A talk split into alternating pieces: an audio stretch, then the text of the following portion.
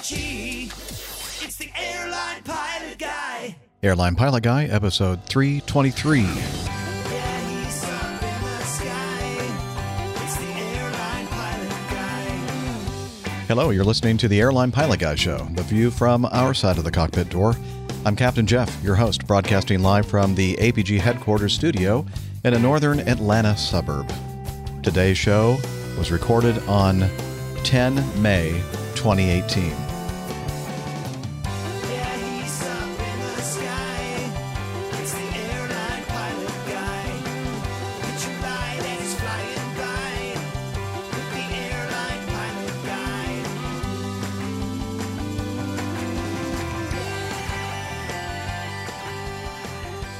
In today's show, vintage airplane makes successful dead stick landing on a UK beach, raccoons in the ductwork, more news, your feedback, and this week's plane tale. Another of our aircraft is missing. So get all settled in, tray tables and seatbacks in their upright and locked positions. Electronic devices powered on. Flight 323 is ready for pushback. Hello and welcome to the Airline Pilot Guy Show. It's an aviation podcast, and I am a captain for a major U.S. legacy airline based in Atlanta, Georgia. And joining me today from her beautiful lakeside cottage in South Carolina, doctor, skydiver, marathon runner, strength training junkie, IPA connoisseur, and commercial multi engine instrument rated pilot, Dr. Steph. Hey, Captain Jeff. So nice to be back here with you today, and Captain Nick. And really looking forward to a great show. 323. Awesome to see you. And also joining us from his stately, no, from his country estate outside of London, professional photographer, former RAF RAAF fighter pilot, and now captain for an international airline based in London, Captain Nick. Hello there, Jeff. Hi, Steph. I prefer stately country. Sounds quite nice. but I noticed it is a we're setting our achievement levels as low as usual and again failing to hit them. That's what it's all about at the APG. Yeah, I was I was asked for help today to to provide assistance, and I feel like I've already failed in the very short time we put together today. So I told mean- you you weren't going to get much help from me today, Captain Jeff, and and proof is in the pudding. There. Sorry. Well, you know, we we here set the bar kind of low, about halfway up the, you know, 50% is what we're always shooting for. And, you know, sometimes we attain that. Sometimes. Not very often, but we certainly try. And we have a lot of fun attempting it anyway. Indeed. Oh, so how has everything been with you, Dr. Steph? Oh, everything has been very good. Thank you for asking. It's been a very, very nice week here in South Carolina. Had a chance to do a little bit of flying on Monday. And actually, it really wasn't me flying. I had a, a good friend of mine who uh, was taking his instrument check ride yesterday and he passed. So, congratulations to him. And Wait, wait, just to make sure that we're, he- didn't pass away, but he passed the check ride. Passed the check ride. Okay, Correct. okay. Yes. yes. Just want to make sure. all, all happy news here. okay. Um, but he wanted to go out and practice some approaches earlier this week before his check ride. So I went and went, did a little flying with him and was the safety pilot. So he was, you know, under the hood the whole time behind the foggles, looking at everything inside um, the cockpit there, doing his approaches. Everything looked great. I did my best to try and distract him on occasion, which I was successful at once, but um, it wasn't really the intention. But anyway, it gave me a good chance to try out um, the device that Sean gave you, correct? The that is um, correct. Yeah. ADSB uh, Oh, receiver. look at that. If you're watching I the know, video, If you're watching the video, this is it. this is it. So Very um, cool. yeah, these are the ones he builds with the um, basically off the shelf components. Most people will, or most uh, pilots anyway, might be familiar with the uh, Stratus, which is the commercially available one, which is kind of a smaller device. Um, probably, I don't know if you're watching the video, yay big. That's hopeful for our audio listeners, but yeah. How big Yay is the big. yay? yay, Yay. not not very large. I mean, probably the size of one of these power bank battery packs, like what's attached here. But um, also, it's a pretty pricey device. Um, so this one is actually much more cost efficient. And I had a chance to try it out. It uses, I think, open source software and then available off the off the shelf hardware components and antenna. And I followed the instructions that came in the box with it. I powered it on, and it has its own, you know, local Wi-Fi signal or signal that it emits. So you uh, connect to your Wi-Fi on your um, device, and in my case, I use a an iPad Mini, which I have here, and it comes up right away, and you connect to that, and then it pretty much seamlessly integrates with ForeFlight, which was really nice. So then when you pull up your maps on ForeFlight, all of a sudden you have traffic. Um, so all traffic, commercial traffic, any, anyone that's got ADSB out, um, including we were um, doing some approaches here in Rock Hill, which is the airport closest to me, and there was a student. I think she was a student pilot in the pattern based on the way she was doing her pattern work. Let's hope, Um, right? I'm taking a, taking a guess there, um, but you know, she was making a lot of radio calls. We were not always sure that she was hearing our radio calls. We'll just say that. But it was nice because then I could see her on the map, and it was very helpful in finding her quickly in the tra- traffic pattern as we were coming in on our uh, practice ILS approaches, and it, it worked really nice. So. Um, so far, all positive reviews. It, it connected seamlessly and it was uh, very straightforward. Um, the the suction cups on the back here stick really nicely to the window of a Cessna 172, and the signal was good. So excellent. Um, Compared now- with what I've seen, I've, I've seen the Stratus in action. I, I don't own one. Um, the the smaller, uh, more readily available, I guess, commercial device. Um, but more expensive. more more expensive commercial device because I, I guess these are available commercially now. I should say. Um, and it seems to do the exact same job as those do for Excellent. a fraction of the cost. Well, So- when um, when Sean sent it to me, I, I put it together. Uh, not that it required really much putting No, together I- at all. I can I can show the people watching the video what it requires putting together. It comes with um, so the antenna came separate, so you have to screw in the antenna, and they're specific. You have to correct connect the correct antenna to the correct side, but they're labeled, so it tells you which one to do. There's a 1090 and a 978, and I'm assuming that uh, I watched the video uh, on his website, and I think it refers to the frequencies that they're Mhm. receiving. So those just have to be on the correct side. Um, everything else is already basically assembled in this unit. You can stick the, or I think the suction cup apparatus is separate, but that just slides on. And then there's a separate power bank. And it actually has a, see if I can put this in the video there. The output is right here. So as you connect the, or if you have the power bank strapped on the back of the unit, then you just you plug it in. plug it in and it powers up. There's a little Velcro strap to hold it together, and that's it. When I was putting it together here um, at this desk, um, obviously I wasn't in an airplane, and I uh, used um, uh, some kind of a.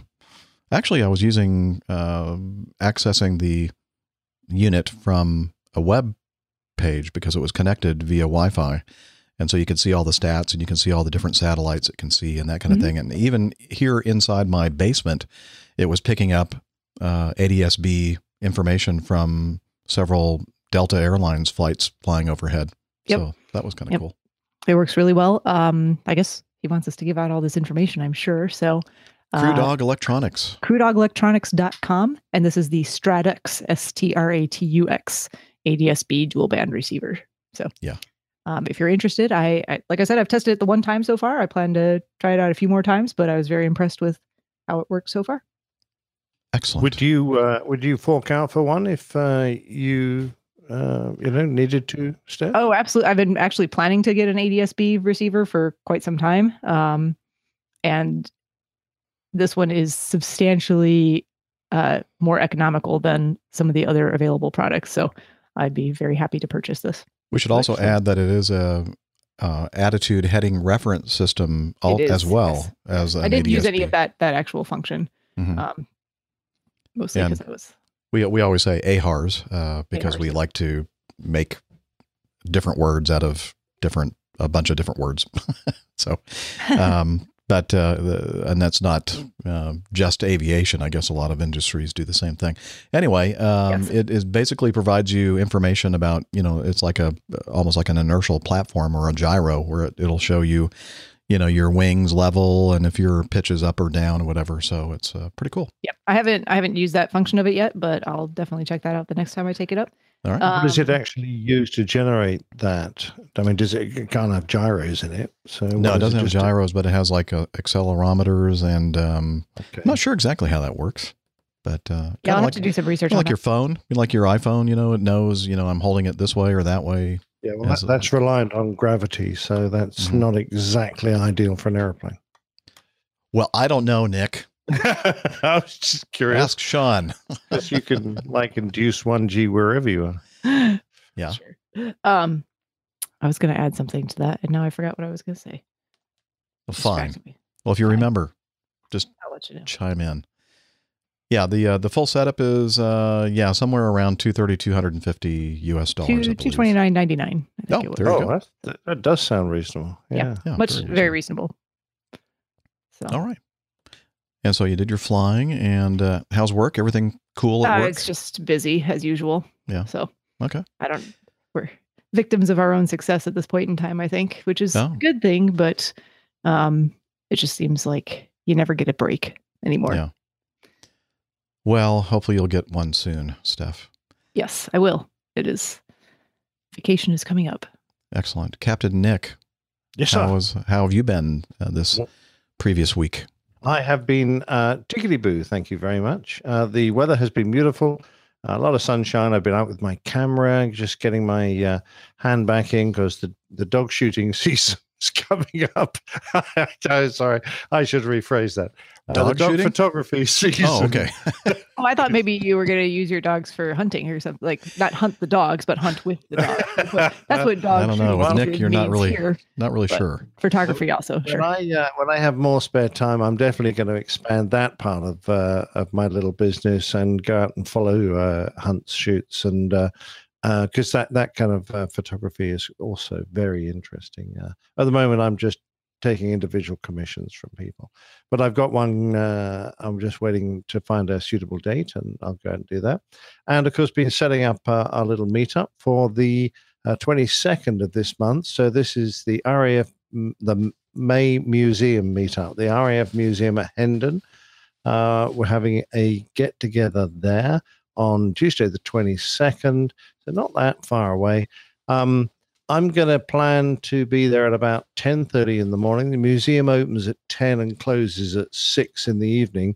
I'll be there between about 10:30 and 3:30. So if you want to catch us and the other APGers that are um, coming together to wander around the museum together, then uh, that's the time to look for.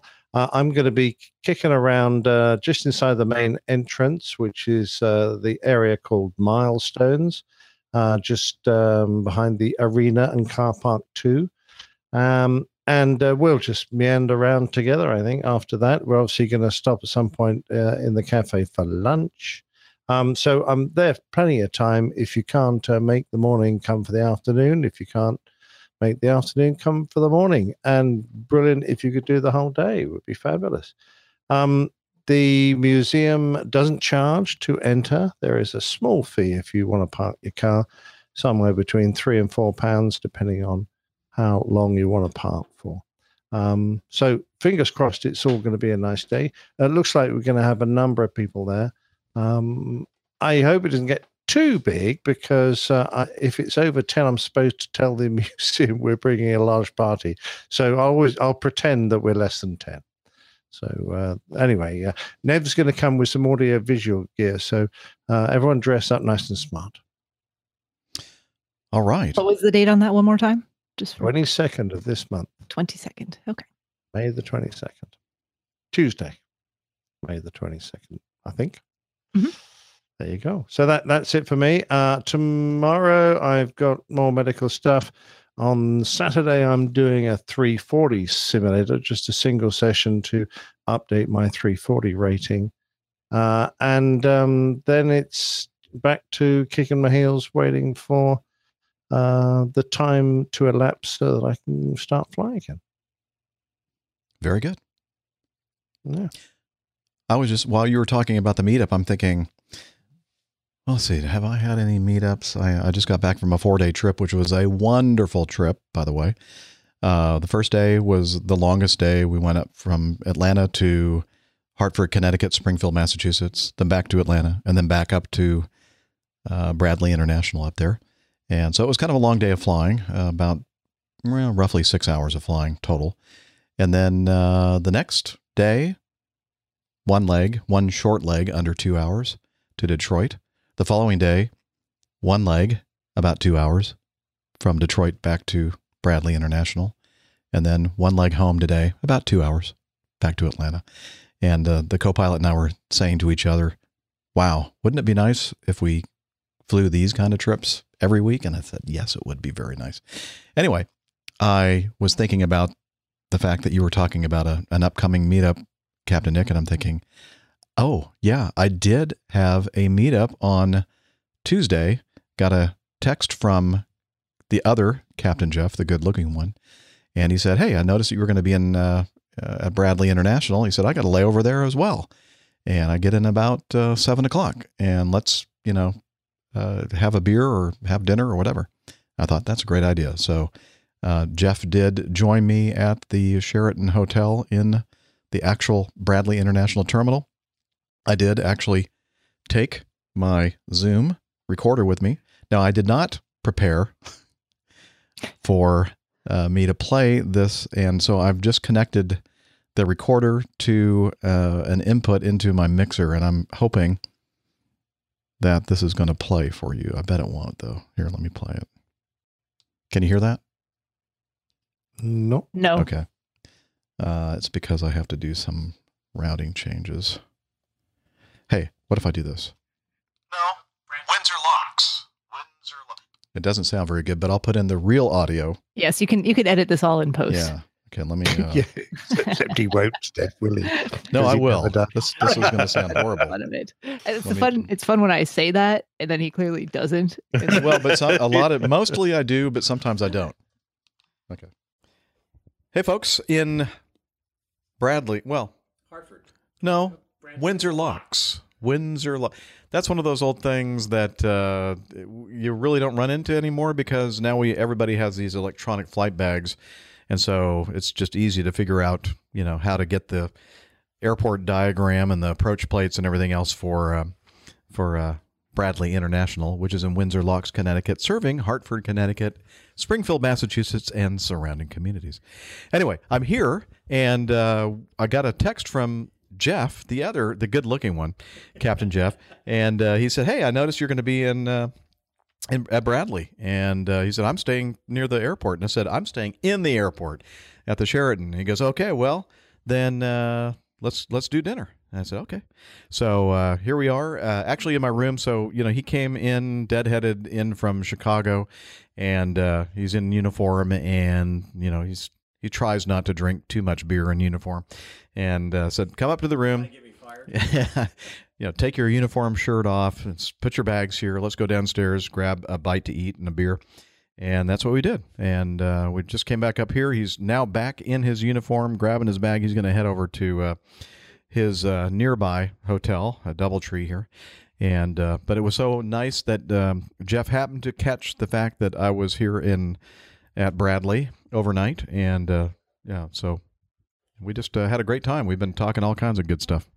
It's always been fun to get together with Jeff, and this was absolutely pure dumb luck that we got to do this. And uh, we had the same thing for dinner. We both had lobster rolls. Imagine that. Different beers, but lobster rolls.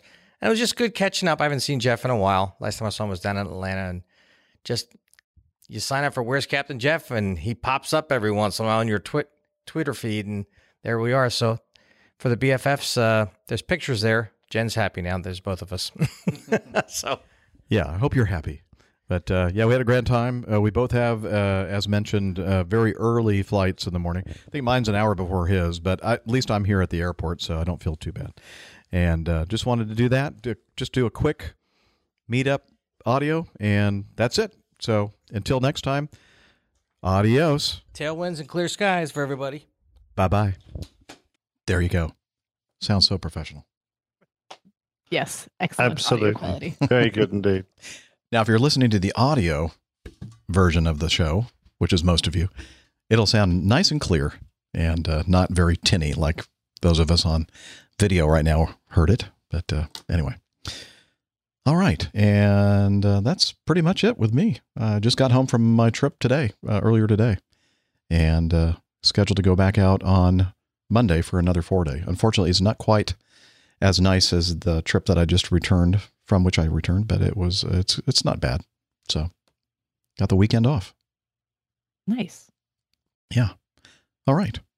Anything else we should do before we uh, head over to the coffee fund? I'll just wish uh, Dana the best because uh, his foot's still giving him trouble, I gather. So uh, fingers crossed, uh, you get better soon, Dana. Yeah, Yes. we're, we're good. Good thoughts coming your way, Dana. Medication is a wonderful thing. Yeah. Oh, and you know, I just realized we do have something else here before we move to the coffee fund. This from Grant. He mm-hmm. says, Hi, everyone. I'll be in Rome for work from the morning of the 3rd of June to about midday on the 8th of June. I'll have time to catch up on Sunday the 3rd and Monday the 4th. Then we'll be buried in the work event on Tuesday and Wednesday, including the obligatory dinner event on the Tuesday. Thursday the 7th should have some time in the afternoon, evening, once some meetings finish. Then Friday is heading to the airport from about 8 o'clock in the morning. Are any of you or your audience likely to be in Rome around this time for a catch up? Matt and, excuse me, hmm, Matt and Owen from PTUK will be catching up on the Monday and then hanging around until the Wednesday. Note, I'm not on Slack and barely have time to check Facebook every other day or so. Thus, emails or WhatsApp. Uh, and he put a number in here, so I'm assuming that we can put that in the show notes uh, if you want to contact Grant. And uh, the anyway, he said those are the best ways to contact me. Do you have any recommendations for letting people know regarding a possible meetup that doesn't involve me joining Slack for one post in there? Okay, uh, so I guess that was kind of an internal note to us. Um, no, I I think the best way uh, would be to contact uh, Grant via email, which we'll put in the uh, show notes, and uh, we'll put the uh, WhatsApp number. I guess that's what he wants us uh, to do, right? Uh, maybe check with him before you do that. Just just Yeah, double I better do that. But yeah, Okay. All right. So if you're in Rome, Jenny, um, yeah, uh, check check it out and meet up with Grant. All right.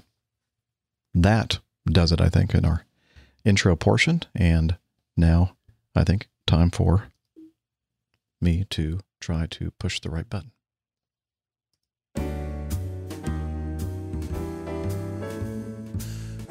Johnny, how much more coffee? No thanks. I love coffee. I love tea. I love the APG community. Coffee and tea, and the Java and me. A cup, a cup, a cup, a cup, a cup. All right, we play the Java Jive. This was uh, recorded by the Jeff Smith uh, because it's our way of talking about your way to support the show financially, called the Coffee Fund. And uh, you can learn about how to join the Coffee Fund cadre by heading over to the airlinepilotguy.com website. And since the last episode, we've had a few folks join us on the cadre, or in the cadre, uh, using the Classic Fund. Mazuz Karim, Aaron Kiefer, Jeff and Anissa Moeller, and Stephen Abreu, or Abru. Uh, and then the other way to do it is via Patreon. You can become a patron of the show. Uh, we have a new producer, Francois Schott, and a new executive producer, Dennis Schubert. So, welcome, new patrons. Thank you, everyone, for contributing to the Coffee Fund. And again, information about how you can join the group by heading over to airlinepilotguy.com slash coffee. We thank you so much.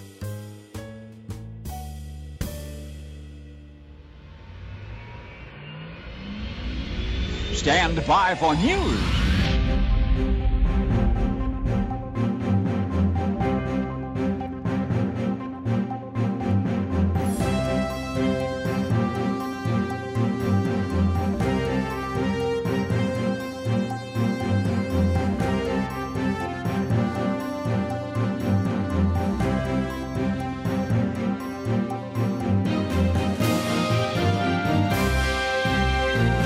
Hey, I just noticed uh, Stephen.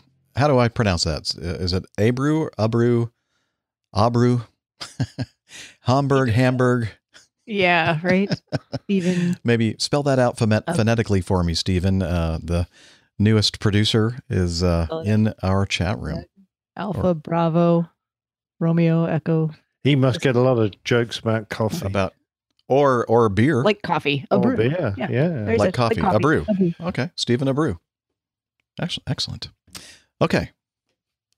Now back to the show. Uh, let's start off with this item, and then and by the way, the news folder is very scant, scantily loaded with news this week, which is uh, kind of That's all right. kind of nice actually. Sometimes in, in aviation, no news is good news. yes, Yeah. Definitely. and I think all this news is pretty good. Um, well, at first, this didn't start off to be a good thing. Uh, there was a, a, a gentleman and a passenger, uh, Zach Rocky, uh, 47 from Exeter, was um, flying his vintage aircraft. And, you know, I was never able to find out, and I wasn't able to identify the airplane based on the pictures and the video. Uh, but it looks like a World War One vintage aircraft. Do, do you recognize what that It's is? oh yeah, absolutely. It's a Moraine uh, Solnia MS315. So it's 1932, a French uh, military trainer. Now, did you get that by Nice. just looking at that, or did you find that somewhere else? Oh, You- Jeff, y- ye of little faith. okay. The registration's on there, but I Uh-huh. could Google search No, it. I did a little bit of uh, undercover work. I, I discovered that uh, he works, this gentleman, uh, Zach, works for uh, AT Aviation. And if you go on their website, uh, you can find a description of Zach because uh, he trained as a traditional toolmaker and subsequently developed his skills into the aviation world. Zach is a highly experienced vintage tailwheel pilot and can often be seen flying our 1932 MS315, not the easiest aircraft in the world to fly! Exclamation mark. There you go. And it didn't even sound like you were reading that. Not at all. That was just from memory. He, he learned it and knew it. and it. Absolutely. And you know what? Not the easiest aircraft in the world to fly, but for a forced landing, he made it look pretty darn good. he did. Yeah. Yeah. So they were flying around, and the engine started sputtering, and then it just stopped. And uh, they were out over the water, and he spotted a place to put it down on this uh, rocky. It looks like a rocky beach, um, Sidmouth Beach at Jacob's Ladder. I have no idea what any of that means. Um, but um, put the thing down. Devon. Huh? Devin. Devon. Okay. Yeah. Whatever. I don't um, uh, found several places on YouTube with uh, actual different, uh, several people had their phones ready to uh, videotape or not tape, video, make a video of uh, this guy coming in in his vintage aircraft and uh, did a really nice job of landing it on this beach. And I don't even think it got a scratch, or if it did, it would be a very minor uh, scratch. And uh, and they ended up um, because it would have been a risky and uh, I don't know an interesting thing to try to fly that thing out of there, and uh, uh, because it's not the best landing strip, they decided to dismantle the aircraft, take the wings off and such, and and cart it out of there. I guess. So Yeah, yeah, I think it's a pretty sensible idea, quite honestly. Although I think a bit of a trog up uh, the cliffs to get it onto uh, the nearest road, but uh, perhaps that's why it's called Jacob's Ladder. I suspect that's the sort of name of the bay that this rather stony beach is in.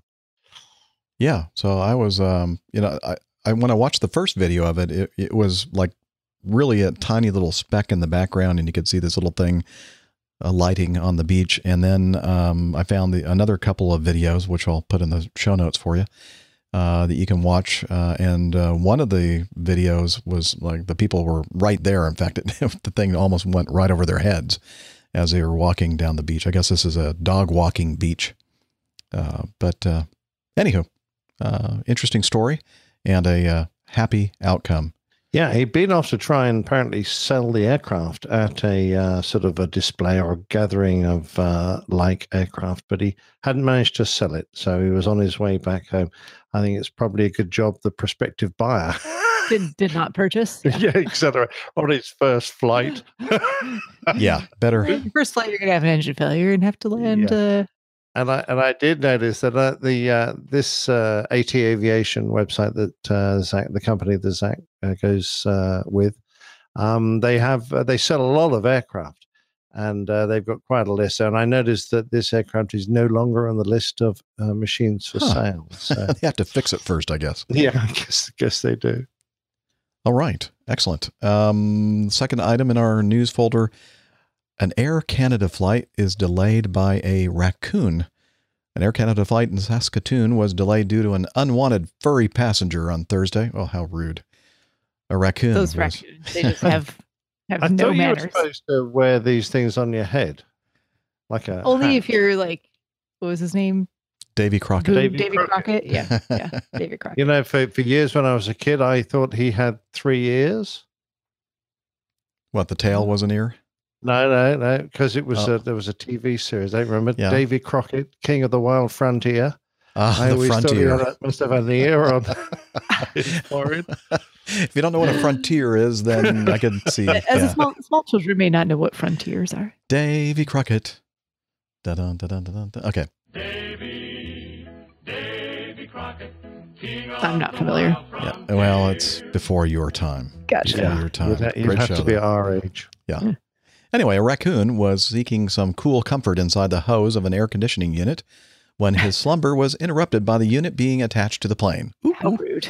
From there, the raccoon ran into the air duct system of the plane, delaying the Oh, flight several God. hours. Passengers, luckily, it was still alive, so You it would have been a they bad don't thing. have a it- raccoon-proof grill. I guess not. Seems like it'd be an easy thing to install. Yeah. Passengers initially realized something was wrong when a group of flight staff and an animal control unit were gathered outside the plane. Damian Lee, a passenger on the flight from Saskatoon to Toronto, said the flight had two delays. The first one was due to baggage, and that was announced, so people understood it was a regular delay. Uh, with the second one, it took about an hour for them to actually announce what was going on. I guess they didn't want to scare everybody on the airplane. Uh, let's see. The most. Let's see. This the flight was supposed to leave at 2:50 p.m. but didn't take off until 10 p.m. Most passengers thought that the whole incident was funny rather than frustrating. There were probably two or three people that were upset, like cussing and saying they'll never fly again. But for the most part, people just thought it was a funny thing and dealt with it. Passengers were given food vouchers and were offered a discounted rate on a future flight. No hard feelings were had against the airline. Another quote I respect the effort Air Canada crew is putting into finding this raccoon. Uh, in an email from Air Canada, a representative said, We understand that the raccoon ran off after exiting the duct system, presumably back to the safety of the wilderness where he belongs. Hopefully, the raccoon has learned a lesson about places that are not suitable for taking naps. Yeah. Teach a lesson to those raccoons. Yeah, it's always a moral to the story, right? That's yeah. Either that or turn them into hats. Yeah. Yeah, probably the latter. Yeah. All right. That is it. Believe it or not, we're already finished with the news. That means we're going to be able to tackle more of your feedback. Liz, get ready to add some more stuff in that uh, feedback folder. I have a Not, feeling. not just yet. Just just make sure that yeah, we, well, just think about it anyway. yeah. And uh, in the meantime, I'll play this one for a second time on today's show. Stand by for news. Nope, not that one. this one.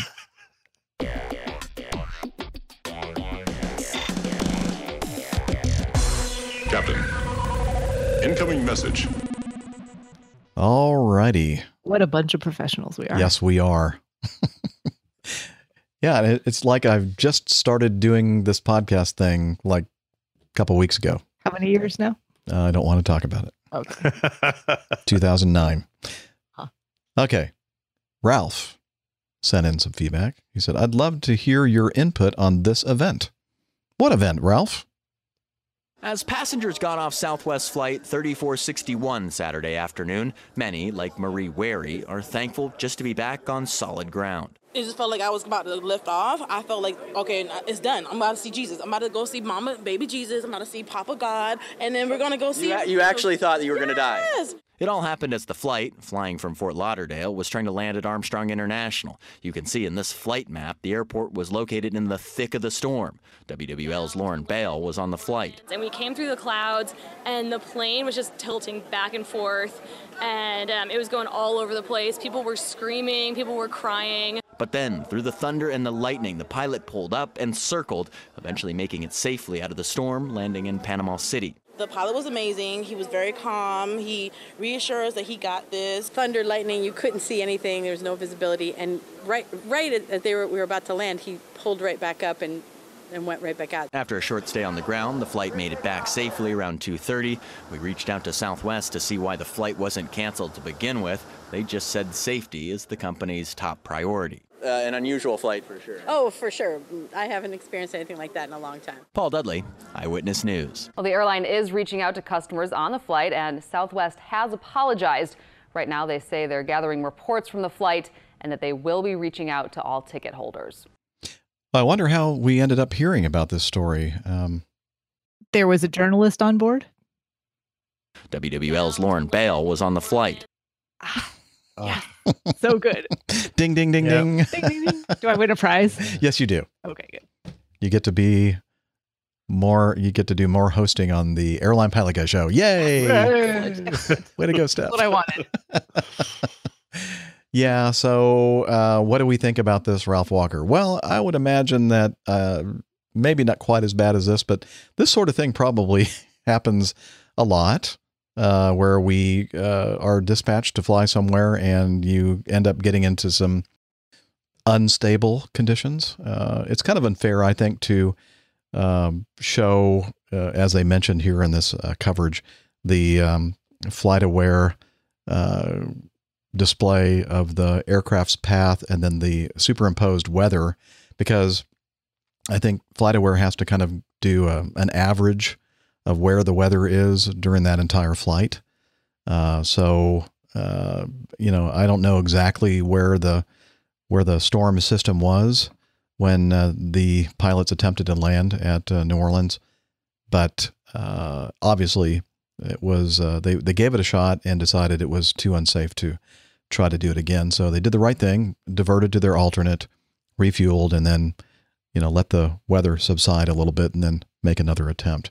Now, some of you may ask, why the heck, you know, wouldn't you just cancel the flight or just stay at the uh, origin airport longer and wait for the weather to pass? Well, um, I'm not sure how it works in the UK and in Europe, but for a large scheduled airline like Southwest or Delta or Acme, uh, we launch flights intending to land at the destination uh, but and then you know we add enough fuel to hold to allow for you know uh, weather situations, and then we also add fuel for an alternate destination if one's needed, and you know just going out there with that with that effort to to make it to where the people want to go because they bought tickets to go from wherever they started to uh, New Orleans.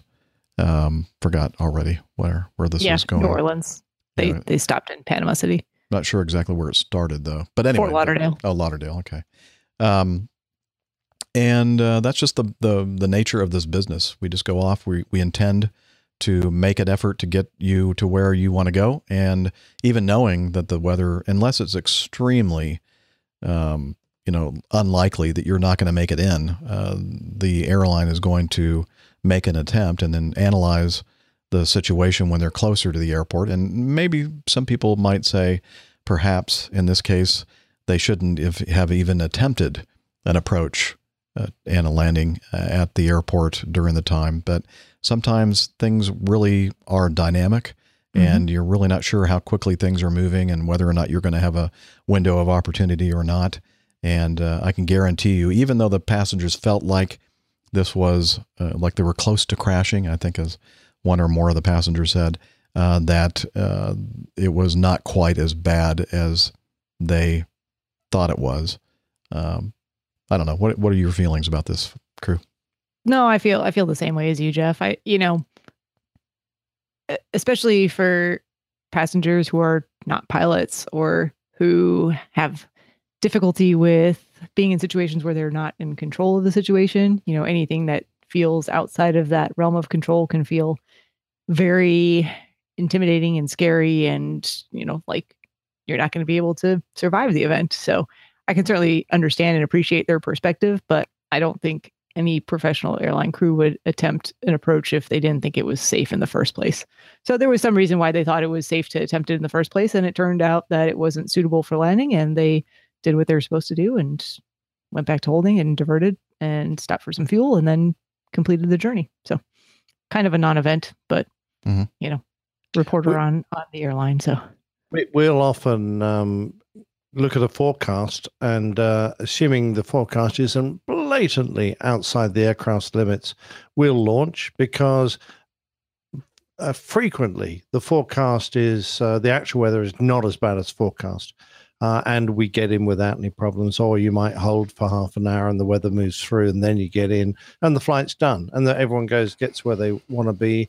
Uh, if you cancel early and the weather doesn't arrive, then everyone goes, "Oh, what a useless damned airline." So you you can't win either way. Sometimes um, the you leave it up to the crew to assess the situation, and uh, they obviously thought it was safe to make an attempt, and then they thought the appropriate thing was to divert. But quite honestly, there's very little drama attached to these uh, sort of events in the cockpit. Uh, all the drama is happening with the journalists in the back. That's right. And speaking of weather, I just noticed it was suddenly not bright sunshine outside my window anymore. So I pulled up the weather radar here, and it looks like we have a little bit of Oh, uh, look at that. fun stuff coming this way in the next probably half hour or so. Oh, I hope it Oh, doesn't take out your electricity and your internet. I, I, I hope not. It doesn't look that serious. We'll- Yeah. we'll- but if I disappear suddenly, that's why. oh no. Ah, Okay. Well, Ralph, there you have it. Um, we weren't there, so you know we're not really sure exactly what the situation looked like, but uh, I have a feeling that the passengers may have exaggerated a little bit. I don't know. We'll see. Uh, Liz, you ever heard of her? Our producer. yes. She does a wonderful Um, job. Thank you. Liz. Lovely We love you. And yes, we do. And uh, she very uh, carefully uh, and smartly placed this next piece of feedback in there because uh, it kind of it sort of relates to the one we just covered, um, talking about weather and uh, closing airports or not going to the destination or whatever. And well, let me just read this. Probably be best that way. This is from the New York Times. Airlines will be prohibited from sending planes to Kennedy Airport during winter storms like the one that caused chaos there in January, unless they have received assurances that gates will be available on landing. The change is one of several the Port Authority of New York and New Jersey plans to announce on Monday to prevent a recurrence of the epic runway traffic jam that left hundreds of travelers stranded on planes for hours during the first weekend of 2018. The agency also will require better management of luggage at Kennedy after some travelers did not get their bags back for several days following the storm, nicknamed a bomb cyclone by meteorolo- meteorologists, that dropped several inches of snow on Queens. The announcement of the new procedures by the Port Authority, which operates the three big airports that serve New York City, comes about a month before the results of an investigation into the causes of the chaos at Kennedy are due. Ray LaHood, a former federal transportation secretary, is expected to release a report in May that will detail the breakdowns in operations at Kennedy and prescribe improvements. Rick Cotton, the executive director of the Port Authority, said the agency would not wait for Mr. LaHood's report to assert more control over the companies. Wait a minute. Let me reread that. Rick Cotton, the executive director of the Port Authority, said the agency would not wait for Mr. LaHood's report to assert more control over the companies that operate the six passenger terminals at Kennedy. Unlike operators of some other big United States airports, such as Boston Logan International, the Port Authority had ceded much of the responsibility for loading and unloading planes to the private operators of Kennedy's terminals. The proposed changes represent a much stronger hand on the part of the airport in terms of setting operating standards. He said that the Port Authority would make a stronger commitment to articulating performance standards and to enforcing them. The new rule on flights bound for Kennedy when a winter storm is forecast is an unusual restriction, the airline industry official said. The managers at Kennedy may recommend the cancellation of flights scheduled to arrive when storm conditions are predicted to be severe. If an airline decides to launch a flight anyway, it will have to obtain an assurance from a terminal operator that a gate will be available when the plane touches down. That is a departure from standard practices, said Perry Flint, a spokesman for an international tra- uh, for the International Air Transport Association, which represents airlines. In Europe, he said, airlines are required to have a landing slot, but not necessarily a gate reserved at destination airports. Mr. Cotton said he was not aware of another airport requiring prior assurance that a gate would be available. That restriction is appropriate at Kennedy, he said, because so much of, of, of its traffic is long haul flights from overseas. The need for it became apparent after Kennedy was overwhelmed in January with more planes arriving than some terminals could handle. In normal conditions, terminal operators and their airline tenants managed to get planes in and out of gates fast enough to keep up with the inbound traffic. But in the days after the snowstorm that swept up the East Coast on the 4th of January, frozen equipment and staffing shortages slowed operations and left some planes parked for hours without gate assignments. In some cases, the Port Authority had to send stair- staircases and buses to rescue passengers from stranded planes. So it goes on in this article to talk about all this stuff. And uh, again, the link will be in the show notes. But uh, what do you think about this, Captain Nick? Because uh, you're uh, one of those long haul pilots that uh, end up flying in and out of John F. Kennedy International quite a bit. I've no idea how they're going to make it work, Jeff. It just doesn't make sense because we launch um, six or seven hours before our arrival time. How can you have a guarantee that there will be a gate available? Because they, if in their minds they're thinking, right, well, we'll have this gate five alpha for uh, the um, Acme Red flight, and when you get there, the aircraft that was supposed to vacate is unserviceable, stuck there, or they haven't been able to sweep the taxiways clear of snow, so it's stuck there, or the pilot's sick, uh, the passenger's lost, something. You can never guarantee that aircraft are going to move away from gates on time and make a gate available for you. All you can do is trust that the flow rate will be suitable to give you a gate. Now, if there is no gate when we get there, then I, you know, you obviously you can't park. Now, what you might need is more remote parking and better busing, so that that's in there as a backup. But uh, I, I mean, Kennedy always seems to have a problem with this, um, which is why frequently you, uh, come off your gate uh, and made to join a whole queue of aircraft because there's no gate holding um, because, uh, in other words, you're not required to stay on your gate until there's no queue to take off. Um, because those gates are, there's so few gates, it's essential that you vacate the gate. Often, I've been known to join a queue of 50 or 60 aircraft queuing for takeoff, and we're all there running our engines because we've had to get off our gates to let other aircraft occupy them. So, you know, JFK is an airport that is like some others, uh, straining at uh, the seams. They want more and more aircraft in there to generate income, but they don't seem to have the room to accommodate them. Now you need more gates, more terminals, more gates, and that is expensive. Yep. And airplanes, you know, 50, 60 in a queue running those engines is not We're going green. going green, if you ask me. Nope. We're gonna take care of the earth. Not taking care of our Earth. No, certainly not, and it's costing the aircraft, the uh, airlines, a lot of money as well. And uh, I feel sorry for the passengers when you say, right, well, this is a six-hour flight. We'll get you in at such and such in the morning, and then you spend an hour taxiing out. You're already late before you've even uh, thought of taking it. I didn't see anywhere in the article about you know if there were going to be fines or penalties if you know the the air, the airlines you know to send an airplane even if they don't have an assurance or a guarantee that a, uh gate's going to be open. I don't know. All, all sounds like something that's been uh, plucked out of nowhere. This concept without really putting a full um, you know, amount of thought behind it. Trust us, we're we're we're changing things, and this will never ever happen again. Yeah, yeah, I mean, it sounds like something that came from an administrative level and not necessarily on a practical level. Yeah, Not that administrators can't be practical, but um, I see it frequently where people without, you know, their hands in the day to day operations of things decide on policy, and it doesn't always make sense.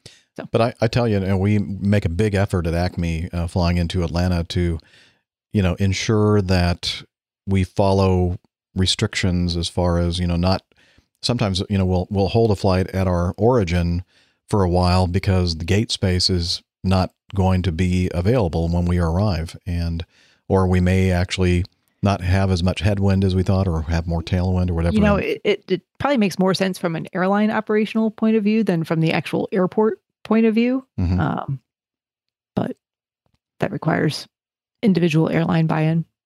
And last year we had a couple examples of um, situations like the, uh, the the power that got cut off uh, because of the underground fire, uh, where we had you know many many airplanes and lots and lots of passengers out there, and they couldn't get them off the airplanes right away because there were no gates because they couldn't push the airplanes off the gates. It was just a big mess.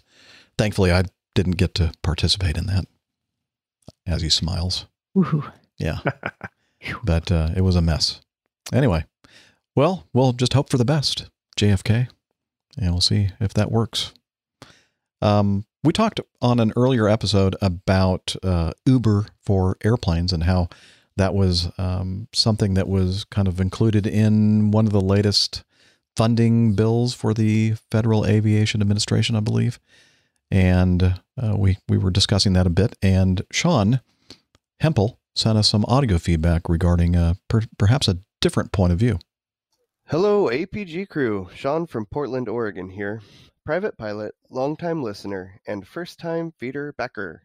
Just a quick thought on the recent discussion in episode 321 about Uber for airplanes. The proposed amendment was quickly abandoned and not included in the final text of the House passed version of the FAA reauthorization bill. I agree that the proposal, which would have dropped the requirement for private pilots to cover their pro rata share of expenses, was ill conceived and short sighted. However, I do think the notion of allowing pilots to announce their intentions to fly a trip and accept passengers to help cover a portion of the costs of that trip should be reconsidered. Pro rata cost sharing is one of the few ways aspiring airline pilots can offset the oppressive cost of obtaining the required 1,500 hours of flight time. The FAA already allows for semi public requests for passengers or fellow pilots to join me on a flight. I do it currently when I volunteer to fly animal rescues. If another pilot wants to join me, we'll split the cost and, if possible, split the legs. Or at the local FBO, I can post a trip on the physical bulletin board asking if anyone is looking for a ride to one of our nearby destinations. The technology gap is that currently I can't publish that same message on a ride sharing app and accept a cost sharing passenger that way. I'm not a lawyer, but I believe the only difference in insurance liability between posting in an app and posting on a physical bulletin board would be to the company that makes the app. My liability as a pilot remains the same. If I take a passenger and am in compliance with all applicable regulations and insurance requirements, I am covered under my owned aircraft or renter's insurance policy. My thinking is let's not throw out the baby with the bathwater on this one. Pro rata cost sharing is perfectly legal and can be a terrific way to help pilots gain valuable flight hours at reduced expense. Any private pilot will be well versed in what they can and can't accept. I personally have had to hand cash back to friends who offered me money for fuel after a local sightseeing flight. The rules are quite clear, and if not followed, the consequences sufficiently severe to discourage any rational pilot from trying to illegally act like a for profit operation. So, while the proposed amendment had major issues, I'm not sure it was with entirely without merit. I would suggest that as a flying community, we consider whether there may be ways in which technology can be utilized to help pilots reduce the cost of gaining valuable flight experience without creating an additional or undue risk to the flying public. Thank you, love your show, and keep up the great work. Thank you, Sean, for that different point of view. And uh, you make some very good points there. Um, what do you think, Steph? So uh, yeah, the pro rata sharing is is perfectly legal, perfectly fine. Um, there is a caveat in the FARs um, that says that in order for you to be able to participate in pro rata sharing, so I mean, just for for example, what does that mean? Say you're the pilot, you have two friends who want to go with you on a flight. Um, you have to pay no less than your pro rata share of the flight. So you have to divide that three ways, and you have to pay, you know, one cent more than that one third cost of the flight if you're the pilot, basically. And that, you know, those costs can go towards fuel, they can go towards maintenance costs, airport expenditures, oil, uh, things like that. So um, anything that you're directly paying for for that flight. So if you don't own the plane, you're not paying for maintenance and such, so you can't collect fees for for that. Um, but you can split the gas, basically. Um, it doesn't apply if you don't have a common purpose for the flight. So the example is say you're going on a trip to go to a wedding that you're personally you're you're the pilot, you're going on a trip to attend a wedding of a personal friend and you have a friend who wants to join you for the wedding. Great, you're going there for a common purpose. No problem at all. Your friend pays a pro rata share to enjoy the flight with you and then that's that. It's different if your friend approaches you and says, "Hey, I need to go to my friend's wedding. Can you take me there?" That doesn't fall under the category of having a common purpose because you as the pilot did not have that goal in mind in the first place. So you have to be a little bit careful um, you have to be careful how those uh, flights are approached where you're sharing costs. Because you can't as a private pilot you can't act as a um, you can't hold your shingle out there and say yes i can take whoever wants to go to point a b or c for a cost to wherever they want to go. You're so let, Mhm. Go, ahead. I'm sorry. I didn't mean to no no no that's fine interrupt your train of thought. Um, so let's say I want to fly my private airplane to a place and uh, to catch a football game, let's say, and uh, and you somehow find out, Steph, that Mm-hmm.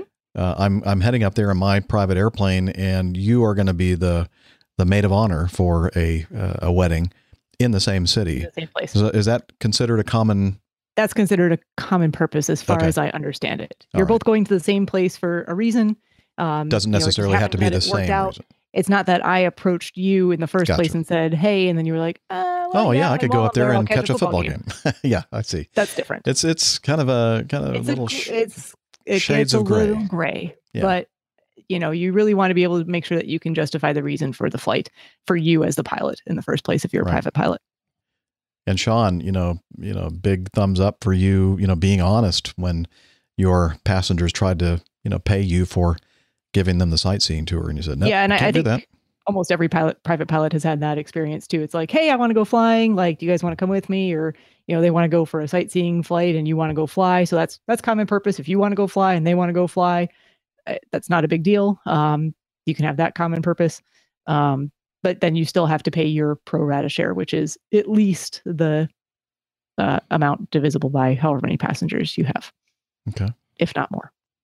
Yeah, the uh, the problem I see with uh, having people pay to go fly with you is that the whole purpose of building up these hours is to get the experience and ability so that you can be trusted to take a fare paying passenger.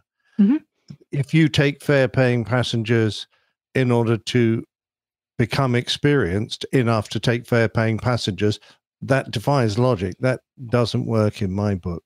So Mhm. I, I don't see a problem if uh, uh, if you're qualified to fly with a passenger and they want to share the cost of the flight. Uh, I don't see a problem with that. When you start actually doing it solely for the purpose of making money, Exactly. so that you can then generate the hours to become a person who can legally fly passengers around, that's when it becomes a problem for me. Yeah, Yeah, I think that's I think that's where the line is. Yeah. Okay. Well, very good. Thank you, Sean, for from Oregon, from uh, for sending in that audio feedback. Very very nice. Thank you. Sealview uh, sent uh, sent us some feedback. Hello, APG crew and community. Sealview here. I've been listening to the latest episodes and absolutely enjoyed the show with the old pilot's plain tales. And then he made a suggestion for Captain Nick, perhaps uh, on a future plain tales. He said um, SOFIA is a flying telescope on NASA seven on a NASA 747. I think it would make for an interesting episode. I, I've done, uh, uh, I I would be doing Markus a disservice if I did this because uh, Markus of Omega Tau, I think he did three entire installments when he actually flew on uh, the SOFIA uh, 747. It's like over seven hours. Wee bit of longer than the PT. Yeah, Yeah, but it's that's excellent. right. If you're interested at all in SOFIA, I would highly recommend it. It's fantastic. Yeah, Absolutely. It is very good. And I would feel like I was treading on his toes, which I wouldn't like to do. Yeah, Omega Tau podcast. Markus. Great, great stuff. maybe you already listened to a show, but if not, Silvio, you need to check it out. Uh, he, he goes on. Also, for your listeners who are very busy with their lives, their lives, and want to make it easier to study the material, I found the full re- audio recording for the FAA Pilot's Operating Handbook and some other material on LibriVox.org, which are recorded and on public domain. Just search for FAA as author. And so I did that and I just found a little excerpt of something if you want to hear the quality of these things, which I was very impressed by. And this is a the from the preface of the pilot's knowledge something or other. The Pilot's Handbook of Aeronautical Knowledge provides basic knowledge that is The pilot's handbook of basic aeronautical knowledge. That's it. essential for pilots. This handbook introduces pilots to the broad spectrum of knowledge that will be needed as they progress in their pilot training. Except for the Code of Federal Regulations pertinent to civil aviation, most of the knowledge areas applicable to pilot certification are presented. This handbook is useful to beginning pilots as well as those pursuing more advanced pilot certificates. Occasionally, the word must or similar language Anyway, so you get the idea. Uh, very high quality recording, at least in this case, the the one that I selected, and uh, they break it down into chapters and everything else. So it's a, a very useful thing, and it's uh, it's all free. It's public domain. So um, very good um, advice, or uh, uh, what's the word I'm looking for? Good uh, tip for those of you out there who want to uh, gain some aeronautical knowledge and perhaps are driving or doing something that where they can't read the stuff, but they can listen, like listen to podcasts. So uh, we'll put a link to uh, the link that he left us in his feedback on the show notes. Um, I do want to ask Dr. Steph and Captain Dana about some GA aircraft that take off while being highly overweight and usually end up in a crash. My almost 10 hours of experience tell me that's one of the worst decisions a pilot can do. And he goes on to say the chain of events as seen by me goes as such. First, the aircraft can barely climb out of the ground effect and be at the stall limit. Second, engine is run at full power. Third, since altitude is really hard to gain, training it for turns might not be an option. Plus, it can be even more difficult to control. Fourth, obstacles are extremely hard to clear. And fifth, the engine will overheat inevitably. And if there is no place to land, they're out of luck. I would appreciate your input and comments on general aviation aircraft uh, leaving overweight. No, landing overweight, Departing. maybe. Departing. Oh, I see. Okay. Taking off overweight. Okay. Thanks as always. Tailwinds, unlimited visibility, an autopilot that never lets you down when you need it, Hmm. endless IPAs for the crew, and rivers of bourbon for Dana. Ciao. All right. Thank you, Sylvia. Um, so Dana's not with us today, but uh, Dr. Steph, perhaps you can shed some light on on his question. Yeah, don't don't do it. Um, it doesn't end do it. well. I mean, you, for any aircraft you're flying, you need to know the weight and balance data, and if you're outside of those data, then it is not safe for you to go flying. It's as simple as that, uh, because all of the things that Sylvia listed could potentially happen if you're trying to take off with an overweight or out of balance aircraft. And same thing goes for the kind of airplanes that Nick and I fly as well. Mhm. You definitely don't want to, All airplanes. yeah, all airplanes. Yes, I think the first aircraft crash I saw was a uh, rather underpowered, uh, very basic trainer with an extremely large passenger and uh, instructor who were going off for a uh, trial flight. And uh, they took off on a wind that was slightly downwind on a slightly uphill runway. And uh, when they got to the end of the runway, they didn't have enough height or speed to clear the trees and stall into the trees at the end. So it's exactly the situation uh, you're describing there, um, Sylvia. Ran out of ideas and airspeed, right? Yep. Yeah. Or airspeed and Not ideas. not a good place to ID to be. Right. No. All right. Well, Sylvia, thanks again for the tips and um, great question. Nick Knack Jack, he sent us some audio feedback. Uh, we played the second part or the second item of audio feedback on the last episode because it pertained to the Southwest Southwest 1380 uh, accident, and uh, told you we would play the first part of his audio in this episode. So here we go. Take it away. Hey, Captain Jeff, Dr. Steph, uh, Captain Dana and Nick. Uh, Captain Nick, uh, this is Nick Jack here, and I am flying the Binliner across the Pacific, somewhere over the South Pacific, uh, en route from Melbourne to uh, San Francisco. Flying the Dash 8. Uh, I actually had a Crash 8 the other day. Um, it was very unfortunate coming into Singapore, and the airplane just wouldn't climb uh, it was a problem. So the safety statistics of Travel World Airlines have gone down, unfortunately. Uh, very sad to report that. Um, but I'm enjoying the Binliner, uh, and I thought I'd check in. I've been really behind on podcasts, so I'm trying to catch up. But uh, still enjoy the show. Hopefully, you're amused by my uh, tales and not too distracted by the cat in the background. So keep up the good show. Uh, hope to hear from you guys uh, as you continue to produce episodes and keep me entertained on these long trans Pacific flights. And uh, till next time, uh, keep flying. Keep the blue side up. Bye. Somehow, Nick Knack Jack miraculously survived that Dash 8 crash. 787 yeah, as did the aircraft because he Yeah. was flying it again five minutes later. the, the joys of simulator flying, right? Do over. New day, new airplane. Yep. Press the reset button. I love it. Uh, yeah, good stuff. I'm just curious to know what kind of engines he's got in his bin liner. it must not be the Rolls Royce, right? No, perhaps not. Well, I don't know. He, he crashed. So it might Well, have maybe it was. Yeah. Maybe it was. Yeah. Uh, anyway, uh, thanks again, Nick Knack Jack. Uh, Steve sent in Steve Horn, the uh, guy that does those wonderful "How I Got Here" uh, installments, sent in this, and he sent a link to uh, some video. A flight instructor was was flying along with a student, and um, a surprise occurred. And uh, Steve, his email to us says some poo came out. yes, I I, I understand the the sentiment, the emotion. Thank you for sharing that with us, Steve. Not I'm. I'm waiting for Dr. Steph to explain what physiological uh, effect occurred there.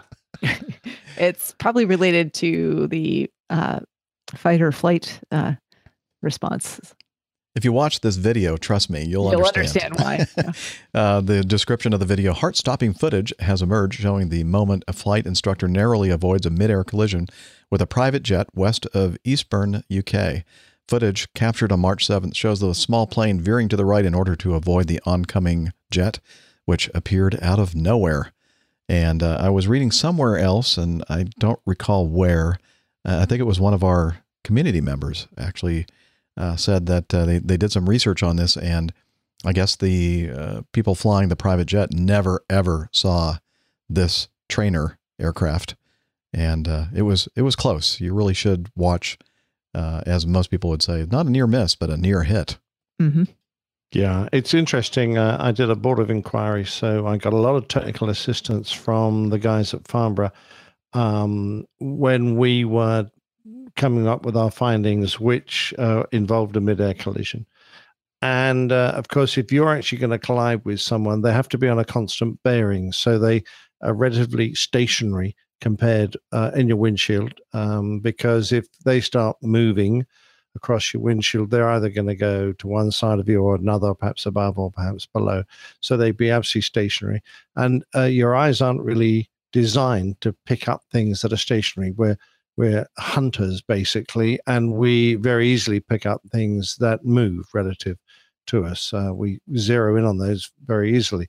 Um, so it's quite hard to see an aircraft that is on a collision path with you because it won't have any relative movement to you until it physically starts to blossom, grow in size, and that is usually extremely late uh, in the um, the scheme of things. So when it does start to grow fast, you have to react very quickly. Um, and it looks like this bloke did a good job.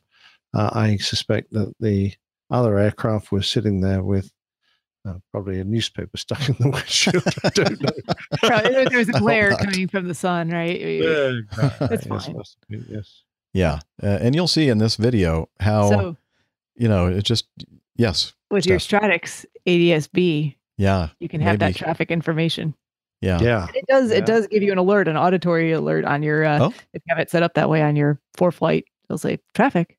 Oh, Oh, neat. and I did think of the one thing that I was going to say about about it earlier just now. Um, and I've seen this with other ADSB um, receivers as well. That sometimes it identifies your own aircraft and tries to tell you that you all of a sudden have another aircraft in conflict Oh. right at your exact same altitude and going the exact same direction at the same speed. Oh. But it's easy to identify that as such because it usually, at least in the instances I've seen it, it happens um, when there's clearly not going to be any other traffic right at that spot, like right after you've taken off and it suddenly identifies your signal. Ah. Um, for whatever reason, it can recognize both. And I've seen that with other receivers as well. So it's not unique to this one, but it was an interesting thing to note. It gets your attention a little bit because it goes I was traffic, traffic. Yes. you know, even in uh, the systems that we use, the TCAS systems, occasionally, you know, they're supposed to suppress returns or alerts for aircraft that are on the ground, but occasionally you'll get a spurious, you know, traffic call out or whatever, and you kind of what, where, you know, gets your attention. Uh, it's you know the software does a pretty good job of eliminating those kind of nuisance warnings, but occasionally it does occur. All right. Usually it's when you're coming in for a landing and somebody on the ground's But about to take off or whatever. Still, still helpful for those situations. Yeah, absolutely. So when you watch this video, you'll see that you know, even when you're staring and you know exactly where to be looking for this, because I watched it several times, uh, you don't see it until the very last minute. And so this guy's uh, very, very quick uh, reaction saved probably a lot of lives. Yeah, the first time I watched it, I was I had my attention divided a little bit, and I was like, "Oh, let's see what this is," and I missed it completely until that, like he had already maneuvered out of the way, and I never saw the other aircraft. So it's it gets your attention. Gets Yeah, you when you when you're looking out into a clear uh, area of sky, it's uh, very hard to keep your eyes focused at infinity, which is where they need to be focused to see. Your fo- eyes will naturally start focusing in uh, because they've got nothing to actually focus on until you find yourself staring at a scratch on the canopy, and at that point, you've really got to force yourself to look back out, pick a, a something a cloud in the distance or an object on the ground that's some distance away. Look at that for a second, and then bring your eyes up to the range and bearing where you expect to see it so that your eyes are going to actually focus on him. And your comment uh, earlier, Nick, about um, you know if if an object is you're on basically a bearing to intersect with the other object, you know, potentially hit the other object, is something that is a, a danger when you're not trying to get close to another object. But conversely, when you're learning how to fly in formation and you're doing turning rejoins, that's exactly what we're teaching our students to do. You know, like if you if that object stays in the same relative position but you know grows a little bit larger as you get closer then you're on the right line during this turning rejoin to uh, to have a That's nice exactly rejoin. right. Same principle as when you're uh, working out where your landing point will be on a runway. So uh, the runway, the point of the runway that isn't moving relative to you, is where your impact point is going to be. Uh, if the if that starts rising up or going down in the uh, canopy, then you're either going to over or undershoot it. So same principle applies. Yeah. Well, very cool. Thank you, uh, Steve, for sending that in. Sorry about the physiological incident. a little unfortunate. And Yeah, a little unfortunate. but we can we can understand. Maybe. we know who to send the bill to, do we? Brian sent us in some questions. Uh, Pasadena Brian, who is also the associate producer of the wonderful Airplane Geeks podcast. And helped me out on my plane tail the other day. All right. Yeah, that's right. I, I thought I recognized that voice. Well, There you go. see if you recognize this one. Here we go. Hi, Captain Jeff and crew. This is Pasadena Brian, and I have some feedback and a question for you. Captain Nick, sorry we couldn't catch up at Heathrow when I was in town. Hope all worked out with you and your physical. Just wondering, can you talk a little bit about your airline's physical requirements or how the annuals work? I thought I'd just stop it right there. We'll take each question as it comes. Uh, well, I've, I just need a standard CAA Class One medical, uh, Brian. So that's that's the uh, company's requirement. When you first join, you have to pass a company medical in as well. But uh, I've never ever seen a published standard. So I think that's done on a case by case basis. I was pretty fit when I joined the airline, but I'm a bit older now. Um, so the company is not actually interested. They're willing to pick up the bills for anything extra you need to do. So, so if you need an extra test or something in order to pass your class one medical, they're willing to pay for that. But uh, it's up to you to deal with your um, aeromedical advisor, pass the uh, test, and if you do have some additional medical problem that might require some other expert advice, then you have to go across and find an expert, get them to give an opinion. That's sent to the CAA. They decide whether they will accept it or not. And assuming they do, then uh, that all that's fine and beaut. And um, the basic requirements, well, they're they're probably too big to list. I just present my pink and hairy body to uh, my examiner, and he just prods and pokes it. Uh, I do undergo um, regular hearing tests, sight tests, uh, ECGs, um, blood tests, and a few other bits and bobs uh, to get through just a standard medical. And it was annual, and now I'm uh, over 60. It is now um, twice yearly, so every six months. So that's the basis. So uh, I think I you, there's an awful lot of information on uh, the CAA website if you're interested. I'm sure Dr. Steph knows a bit more. So you you only have to go annually until you reach 60? Yes, that's right. Oh. It used to be, uh, uh, I think it's 60. Pretty sure it's 60. Yeah, for us it's You- um basically when you're when you have a type rating, um I think or or maybe it's when you turn when you become a captain or a certain age. Class too. class one medical, you Class need to go every six months. Yeah, 6 yeah, class two medical is every year, and Yeah, class three is every five. So when I was a when I was a first officer, it was only one once a year, and you go and get your class one, but it would um, it would it would revert to or notch down to the class two after the six month point. But that was all that was required as a second in command, um, or, or maybe it was because there was no type rating. Because I th- uh, be, we we started requiring type ratings for both pilot in command and second in command at Acme uh, uh, several years back. So now I think uh, it's every six months for everybody now. You can be uh, sitting in the right hand seat without a type rating. Uh, You yes, used it- to be able to. right. And I don't, I don't know if that was a change for the by the FB, FAA or if it was a company internal change. Uh, but yeah, I, I didn't have a type rating until I checked out as captain.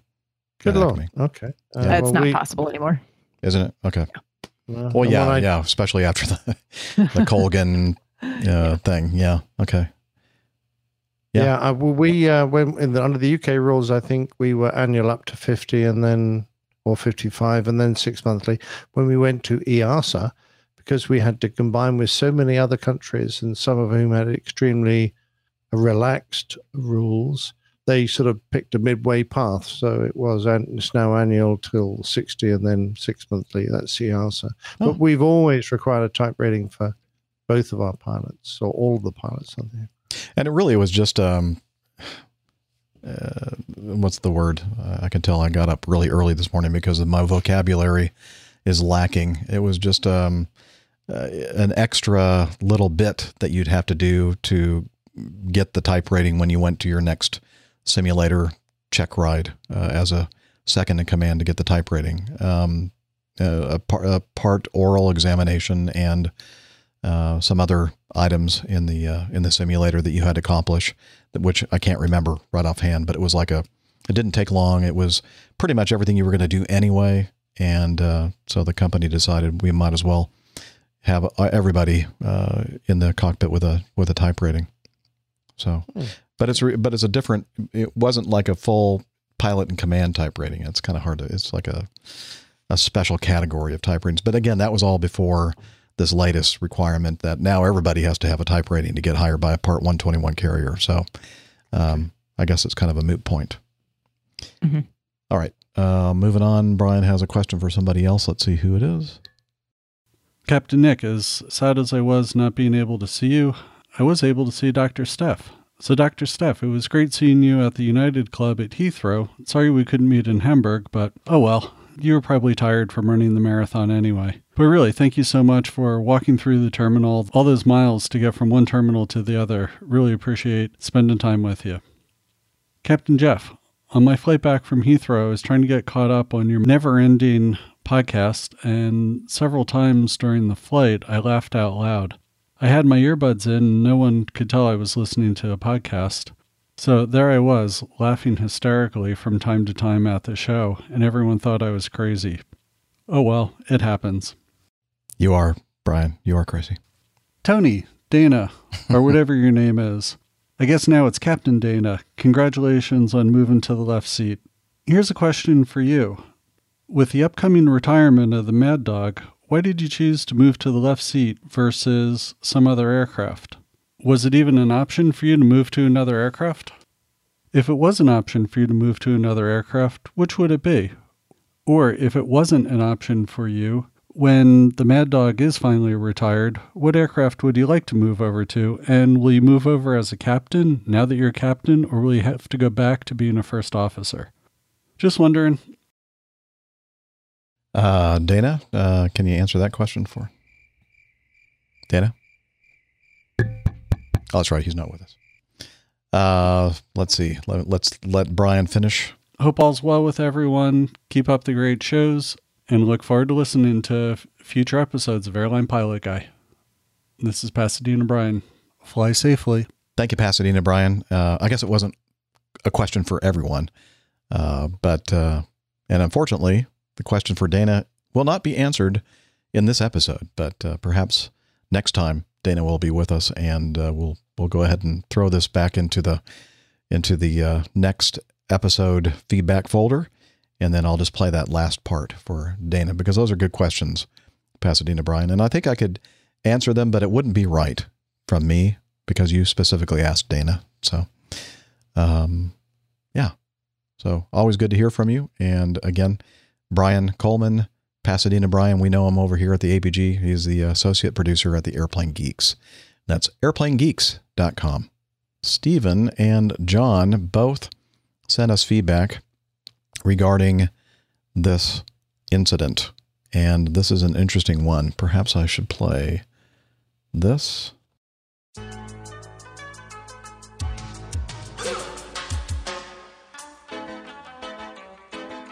Bad girls.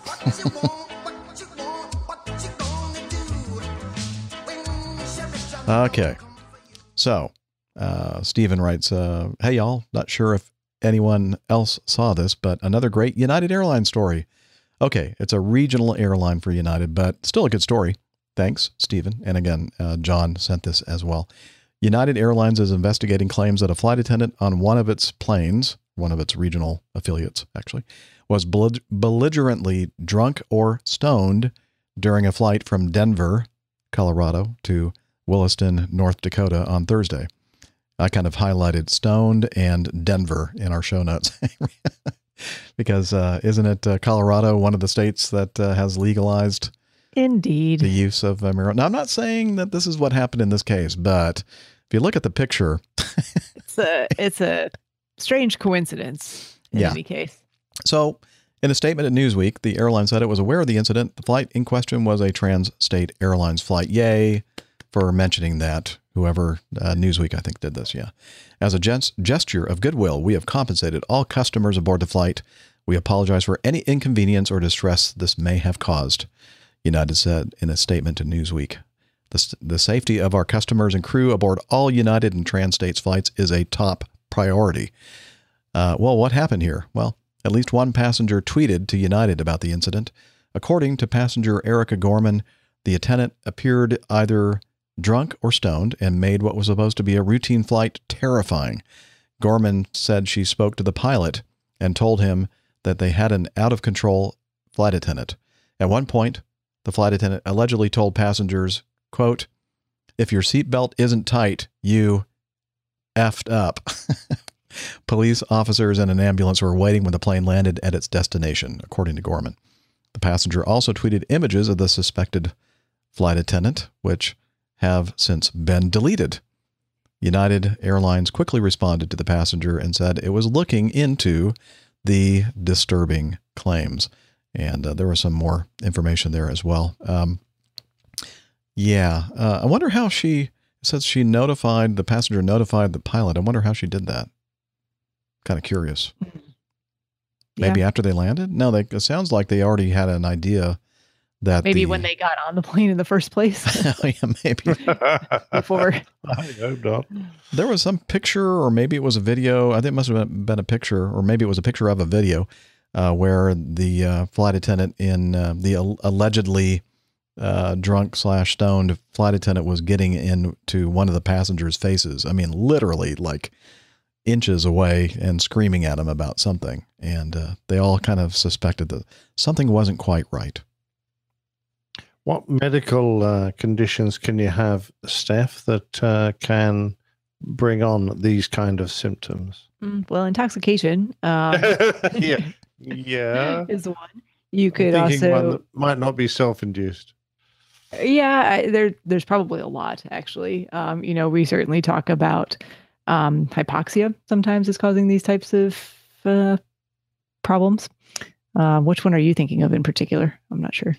Oh, I don't know. I think there might be might have been something with blood sugars that. yeah, uh, blood sugars it- could cause it. I mean, like I said, there's there's probably a whole list of things that could um, could cause this, but certainly the most most common are, um, shall we say, non uh, intrinsic to the body um, Okay. Fair causes enough. I'd say psychosis, maybe. psychosis. So, I, I- like I said, there there's there's certainly you could put them under the category of psychological disturbances. You could put it under the category of metabolic disturbances. So anything that's um, uh, upsetting blood blood chemistry, brain chemistry. Um, yeah, there's there's a lot of reasons, but certainly you would think that if the uh, flight attendant or any employee who showed up to work acting in this manner might have been um, stopped from performing their duties before it got to this point. I would think so. I'm not sure how she managed to be on the flight in the first place. Yeah.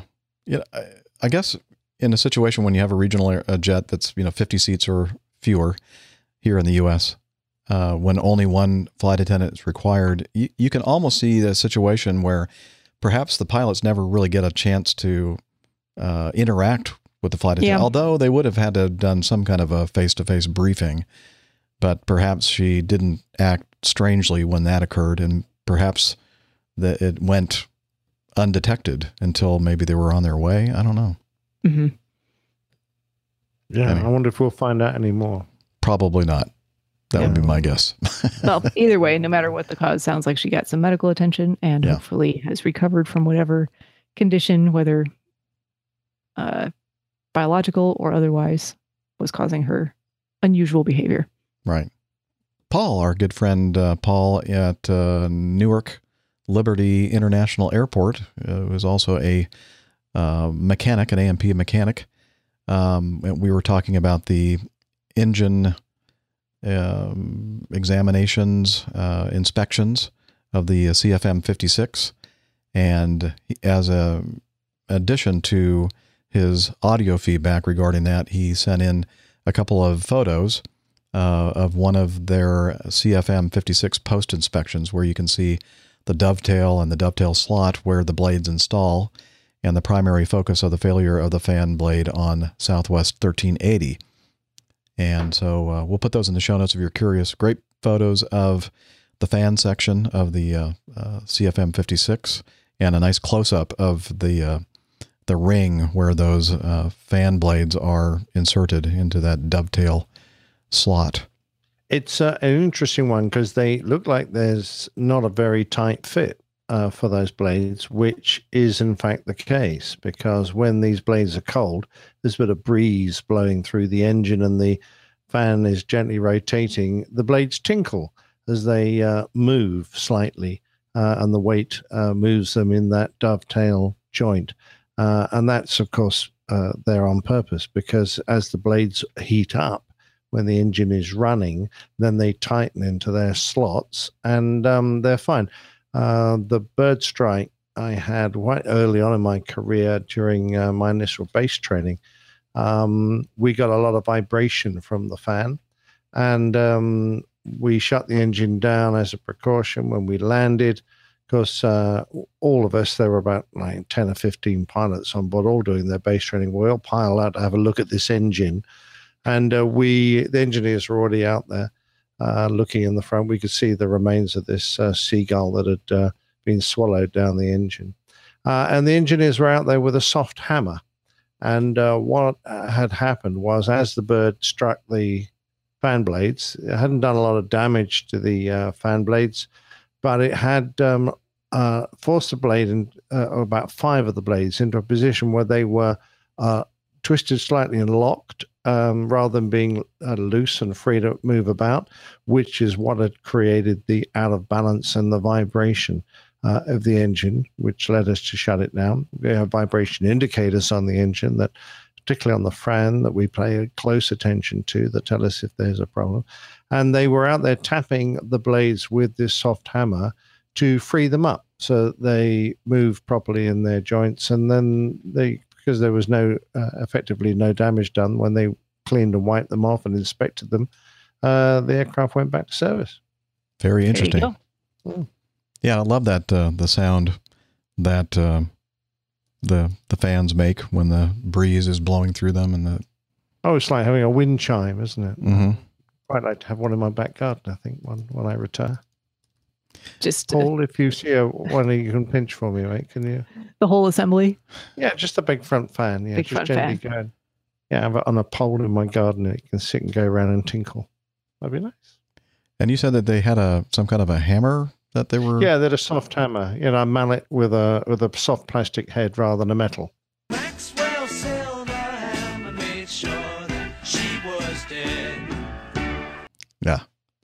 Excellent. Yeah, I'm sure to be in trouble with YouTube for that. well, luckily it wasn't silver. They'd be Yes. expensive. The engineers keep stealing them. yeah.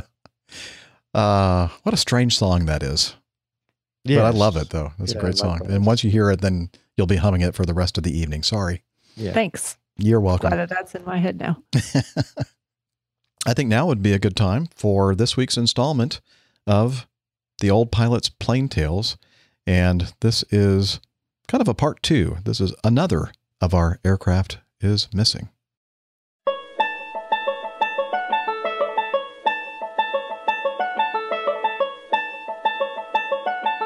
The old pilot's plane tales. Another of our aircraft is missing.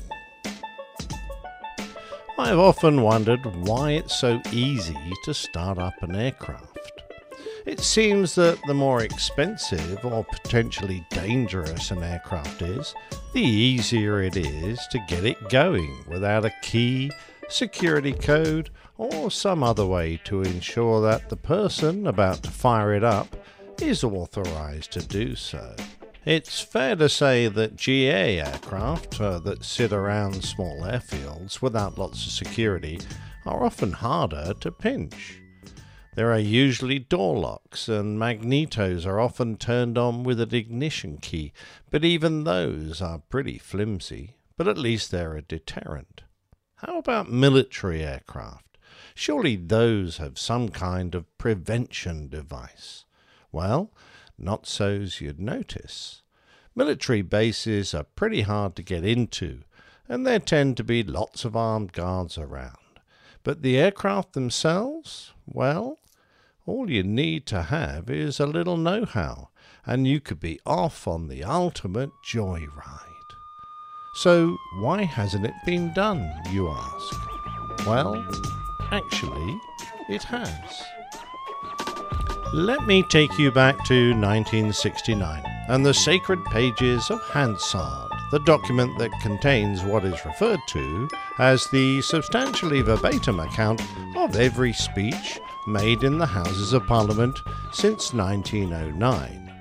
On this particular day, Mr. Eldon Griffiths of Bury St Edmunds stated that Sometime during the morning of Friday, the 23rd of May, Sergeant Paul Meyer of the United States Air Force, who was stationed at Mildenhall in my constituency, was found staggering along the A11 road.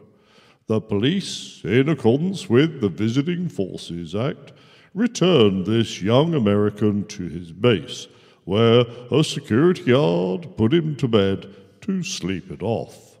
Sergeant Meyer was a man with problems, very recently married and now separated from his wife by thousands of miles. he was becoming increasingly upset because his distressed wife desperately wanted him to come home as she was being sued by her ex husband. In an alcoholic haze, Meyer thought he had found the perfect way to get home. He broke into the room of a captain, stole the keys to his truck, and then phoned ahead, calling himself Captain Epstein, and demanded that a C 130 was fueled up for a flight to the USA. The ground crew didn't question their supposedly superior officer, even though he smelled of drink and was alone, when he climbed into the C 130 and started it up and taxied onto the runway. Meyer had some flight training on small aircraft, but had never handled anything as big as a Hercules. But despite his lack of sobriety, he got airborne and flew south. The RAF and Civil Air Traffic Controllers, now alert to the unauthorized flight, tracked him as he skirted Heathrow and set off across the Channel. The USAF scrambled an F 100 to intercept the stolen aircraft. On board, Meyer managed to use the HF radio to set up a phone patch to his wife, Jane, in the States. Hi, honey, he started. Guess what? I've got a bird in the sky and I'm coming home. He spoke to her for some time until, after being airborne for around two hours, he said, Leave me alone for five minutes. I've got trouble. He was midway between Bournemouth and Cherbourg when he impacted the waters of the English Channel and died. Neither the wreckage nor the body of Sergeant Meyer were ever recovered. In an interview, his wife said that when he told me he was in trouble, I surmised the trouble must have been jets that were sent up to take him down. I'm sure I've not been told the whole truth. The official US Air Force report into the accident mentions that an F 100 jet fighter was scrambled from RAF Lakenheath shortly after Meyer took off in an effort to assist him along with a C 130 from RAF Mildenhall. They were both apparently unsuccessful in establishing visual or radio contact with him. Back in the House of Commons, Mr. Griffiths goes on to describe another USAF aircraft that was borrowed by a mechanic. This is not the first such incident. In June 1958, another United States mechanic took off in a B 45 bomber from Alconbury Base in Huntingdon, and this aircraft crashed onto the London Edinburgh Railway line. Indeed, Mr. Griffiths was quite correct. In June 1958, a mechanic, Airman Second Class Vernon L. Morgan, aged 21, absconded with a North American B 45A Tornado from the USAF base in Cambridgeshire.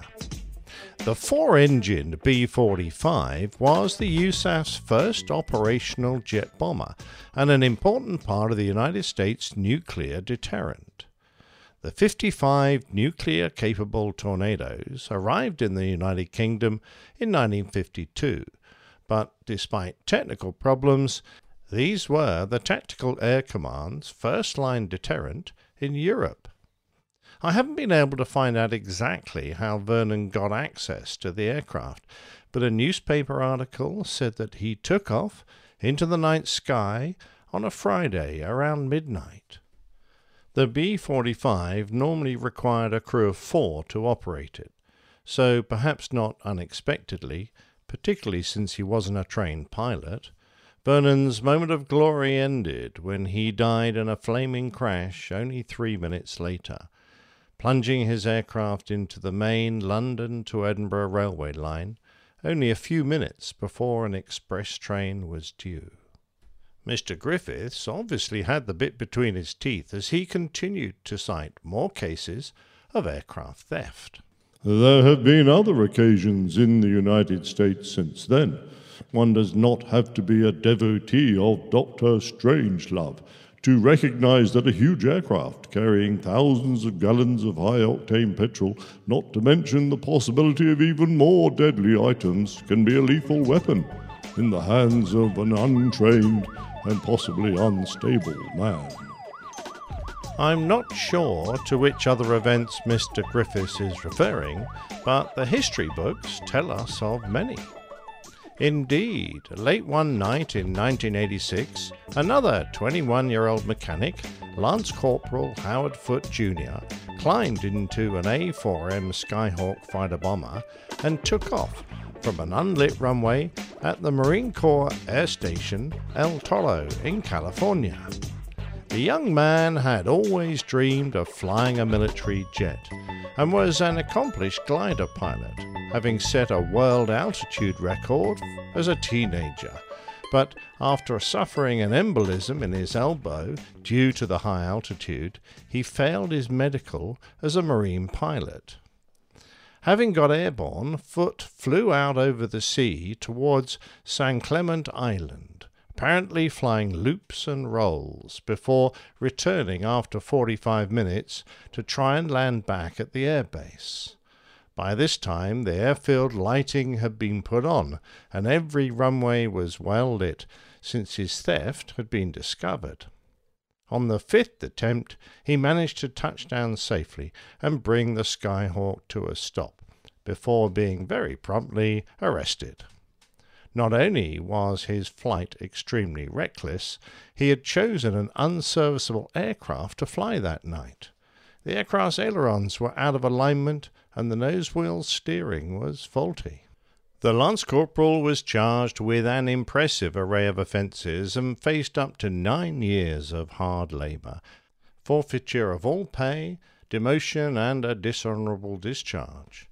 However, luckily for Foote, the actual penalty imposed on him by the court martial was remarkably light just four and a half months, already served in the brig, and an other than honourable discharge from the Marine Corps.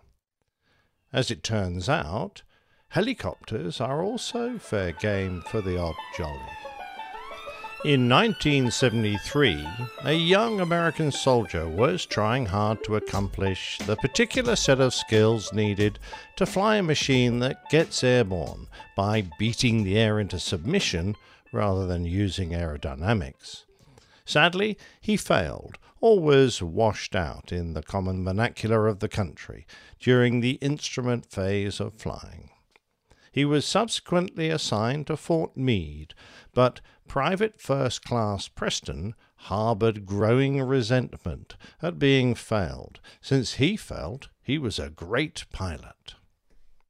Finally, a few months later, around midnight, Preston executed his plan and stole a U.S. Army Bell UH 1 Iroquois Huey helicopter from Tipton Army Airfield at Fort Meade.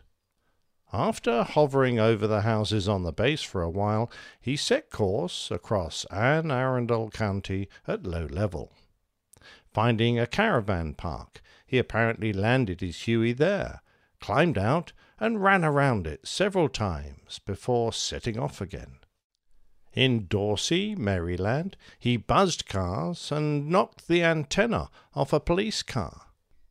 By now, a couple of state police helicopters were following him as he flew over Baltimore Washington Airport before heading off down the similarly named parkway at 50 feet with no lights on. He then made his way down the South Capitol Street Bridge before turning west and heading to the White House. He descended over the South Lawn for a while before landing taking off again and setting course for the Washington Monument, where he turned his lights back on and hovered at head height for a while, before heading back to the White House. A trooper in one of the following helicopters described him as one hell of a pilot, calling the hour long chase a modern day dogfight. Arriving at the White House for a second time, Preston hovered over the lawn, but this time the Executive Protection Service opened fire with shotguns, and the Huey bounced roughly to a halt, whilst the state police helicopters blocked his path to the building. ashamed to have done such a dodgy landing when he just wanted to show everyone how good he was. Preston was wounded in the legs and then wrestled to the ground by the Secret Service. He pleaded guilty to wrongful appropriation and breach of the peace and was given one year plus a fine of $2,400.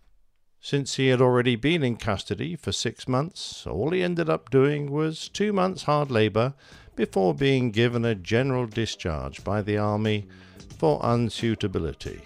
Really? There are other stories, like the F 86 Sabre mechanic that turned a high speed taxi test into a flight around the airbase, and the RAF Wing Commander engineer who got airborne in a Lightning. For that story, you might want to listen to the tale called Taffy Holden's Lightning. Of course, pinching aircraft hasn't been the sole preserve of military mechanics. As recently as 2003, an airliner was stolen. A Boeing 727-200 series, registration November 844 Alpha Alpha, should you ever spot it, was sitting quite innocently at Quatro de Fevereiro Airport in Luanda. This former American Airlines aircraft had been with that legacy airline for 25 years before being sold to a Miami based lease company, Aerospace Sales and Leasing. They had leased it on to TAAG Angola Airlines, but it had been grounded and sat idle at Luanda for over a year, accruing more than $4 million in backdated airport fees. The FBI, who are a bit interested in this aircraft's whereabouts, describe it as being of unpainted silver with a stripe of blue, white, and red down the fuselage. I wonder where that comes from. It was empty of passenger seats and fitted out with tanks to carry diesel fuel. Just before sunset on the 25th of May, two men boarded the aircraft. One was an American pilot, Ben Padilla, and the other was a hired mechanic from the Congo, John Mutantu. Neither men were certified to fly the 727, which normally needs a crew of three, but they had both been working with an Angolan mechanic to get the aircraft ready for flight. The machine started up and began taxiing out without clearance or talking to the tower. It maneuvered erratically before entering the runway. The tower controllers tried to call it, but there was no response.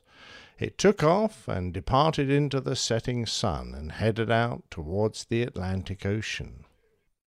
Neither the aircraft nor the men have ever been found. Reports found in the United States diplomatic cables leak indicate that the United States searched for the aircraft in multiple countries after the event. A regional security officer looked for it in Sri Lanka without result. A ground search was also conducted by diplomats stationed in Nigeria at multiple airports without finding it. Padilla's sister was reported to think that he crashed somewhere in Africa or was being held against his will. However, an extensive article which included considerable research was published in the Air and Space magazine, but was unable to draw any firm conclusions on the whereabouts or the fate of the aircraft or those who stole it. Perhaps we can conclude that crime doesn't pay. Music by bensounds.com.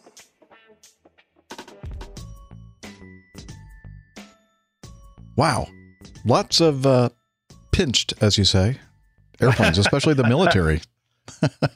Yeah, I know. I, I guess all the protection on a military base is at the perimeter. They don't expect one of their own to take it upon themselves to steal an aeroplane. An inside job.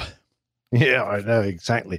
But uh, well, uh, that um, tornado, uh, the B forty five, was a four engine jet for heaven's sake. And this guy, I, I, I didn't. I wish I could have found out more about that one. But uh, the guy was obviously had no training as a pilot, and uh, thought it would be great fun on a late Friday night to get it airborne, and it didn't last very long, sadly. But I mean, what's some remar- remarkable things? I mean, yeah. I mean, how do you how do you get uh, all those engines started? I mean, I even thought the same thing of that C-130. You know, I think I, I, if I sat myself in a, C- a C-130 cockpit, I don't, I'm not sure I'd be able to figure out how to get the engines running. No, no, I, I expect most of these guys were probably qualified to do ground runs and things. Uh-huh. So they probably had a basic understanding of it, or perhaps even doing taxi tests or something. But uh, Yeah. I don't know. It's uh, it, I still I, I shouldn't chuckle. There were a couple of tragic circumstances uh, the way those some of those flights ended, but uh, I, the particularly the guy that pinched the Huey landed it at the White House. I thought that was brilliant. Yeah. Um, president Nixon, uh, I think, was the uh, incumbent president, wasn't actually in the White House that night there. So no harm done. Wow. Good story. Can you imagine that happening today, though? Like, just the media coverage would be outstanding. It would.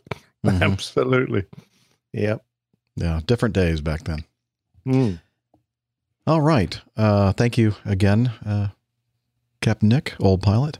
Oh, I love that. for one. That the was good. Thanks. for the great uh, plane tales. Always a highlight of the show. All right, uh, Paul and Dave uh, both wrote in with weight and balance related questions. We'll start with uh, Paul, who sent us some audio feedback. Hello, Captains Jeff, Nick, and Dana, along with the lovely Steph. This is Paul from San Diego. Uh, I had a had a question. Um, I fly pretty regularly, and these days most of the flights are pretty full. And I do remember, though, that on some of the more sparsely populated flights, that the the captain or the, the plane would not allow people to reseat themselves. Um, in particular, uh, let's say a couple rows were empty or a row was empty. Um, meanwhile, based on the reservation you booked, you're stuck with three people uh, in a row. And the reason that was always given was due to weight and balance considerations. But these days, people have the ability to kind of rebook their seat at will, and and I wonder if that's still a consideration. Um, is it ever the case that somebody's not allowed to move seats, or let's say, you know, in a in a crazy world, everybody picked the seats on the left side of the plane. Would the seat selection or the gate uh, crew not allow those people to keep those seats and try to evenly distribute the passengers? Um, how how do you manage that? How do you, from a uh, flight safety perspective, decide whether or not people need to reseat themselves in order for you know proper weight distribution? Um, and and as a secondary question related to weights and balances, when luggage is being loaded on the plane, uh, I assume that when the luggage goes in the, the, the cargo hold, that there is some kind of baffling system to keep the luggage from shifting around. But I don't know. I haven't actually had the opportunity to look inside of uh, the cargo portion as as we see the uh, ground crew loading the bags on the planes. Um, anyways, uh, hope that's uh, reasonably clear. Keep up the great work. Uh, love the show, and uh, blue skies and fair winds. That's a baffling question. Bam. Um, I'll answer that last part first because I'm still thinking about it. Uh, the baffling, and I guess it depends on the airplane. The airplane that I fly, then Dana fly, um, does not have um, the kind of uh, system that uh, the airplane that Nick flies, which has a you know, standard. What do you call those containers? Um, they have a certain name. Uh, Baggage Cargo? containers. yeah, no, they're like Cargo? UIDs That- or something like that. something They're like, LD. The big metal Yeah. containers. What was it what you're talking again. Nick? It's something at ULD, ULD. That's right. Yeah. Uh, so which stands for Universal uh, Loading guessing- device. Lo- yeah. Yillard. Give me a have no moment while I Google it. yeah, well, while I while I vamp for you, you can look it up.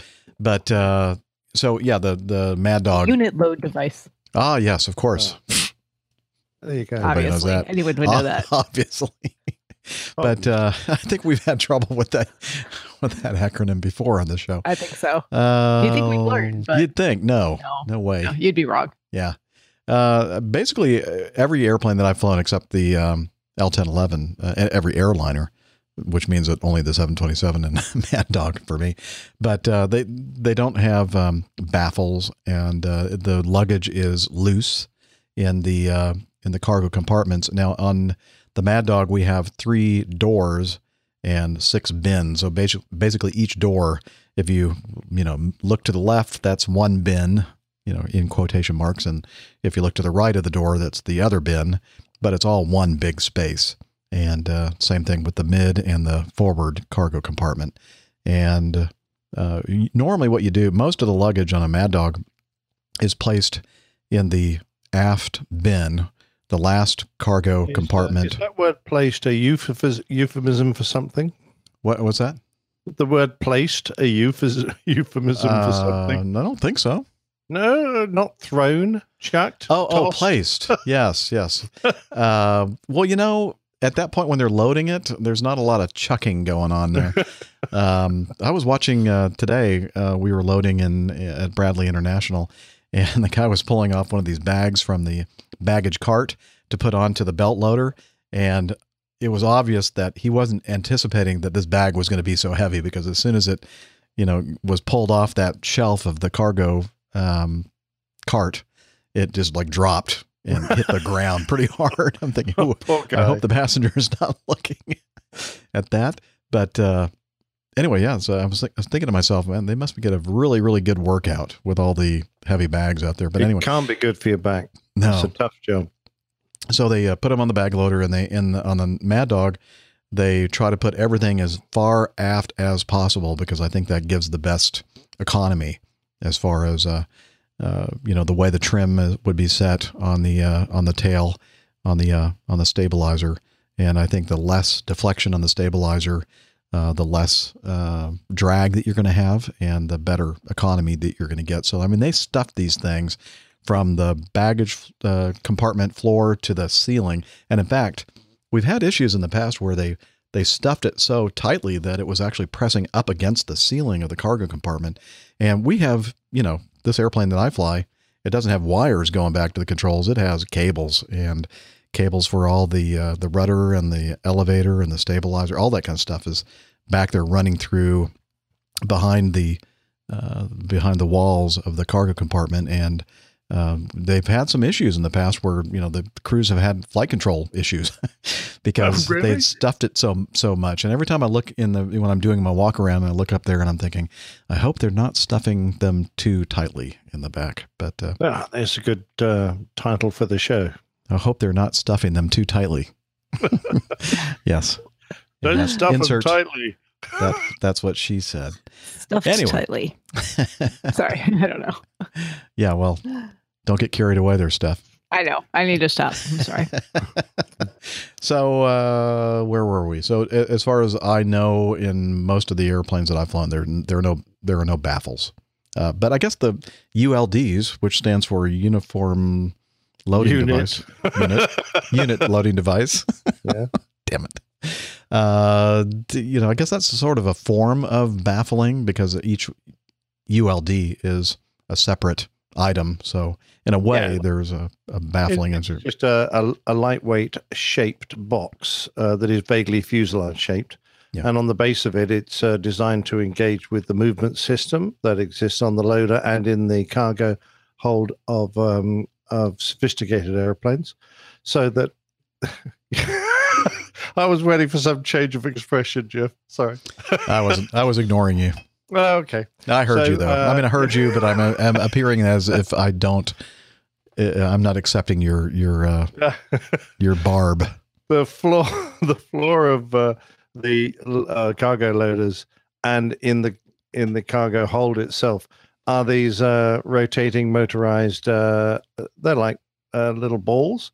Um, they're probably the size of a uh, a large um, softball or a baseball, and uh, the the they dr- can drive the uh, the ULDs along and in, and uh, they're controlled by the uh, loaders, and they just basically um, au- automatically slide these devices into the hole and then scoot them up to the end.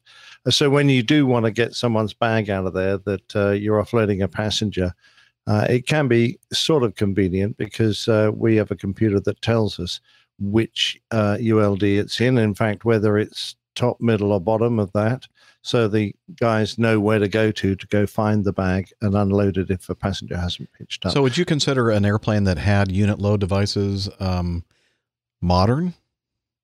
Oh yeah, no, no, because they, but no, no, no. Modern airplanes would have sort of, uh, uh, Yeah, so air. you're kind of gotten yourself into a little predicament because the L1011 had unit load devices. Yeah, well, unfortunately, I guess they're a, they're a, a, um, uh, a device that is common throughout the entire uh, aviation industry. So even though it was designed back in the dim distant past for the L1011, we've had to keep that standard ever since. So uh, okay, there you go. Uh, sort of. I'll give you half credit for that. I was wriggling up there. but as far as the uh, the captain saying that you're not allowed to reseat yourself, um, Paul, that is just uh, part of our uh, passenger harassment program. Uh, there's it's no connection to reality at all. You can sit wherever the heck you want. No, I'm just kidding. Uh, I think. Um, I guess it can it can be critical depending on your cargo load, your fuel load. Uh, for instance, if it's a if it's a short flight and it's not a as you said, heavily popul- populated flight, um, we sometimes do get messages from load planning that says that everybody has to stay in their seat. And in fact, you know, stand by, stay at the gate until you get your weight and balance um, information because we may actually have to load sandbags into one of the cargo compartments to make sure that the uh, the the CG is in the safe em- envelope uh, for flight. So uh, that that ca- occasionally happens. That's interesting. Did your plumbing just go then? That What? was uh, thunder outside my window. That wasn't me. I thought it was just plumbing. I told you the storm arrived, so At first, I sounded very thought, close. was that my stomach? It did, didn't it? no, Yeah. it was not. on. Anyway, um, Uh, I was just going to say, uh, sitting on the left or the right uh, is probably not going to affect you one iota because you're so close to the center of gravity. It makes very little difference.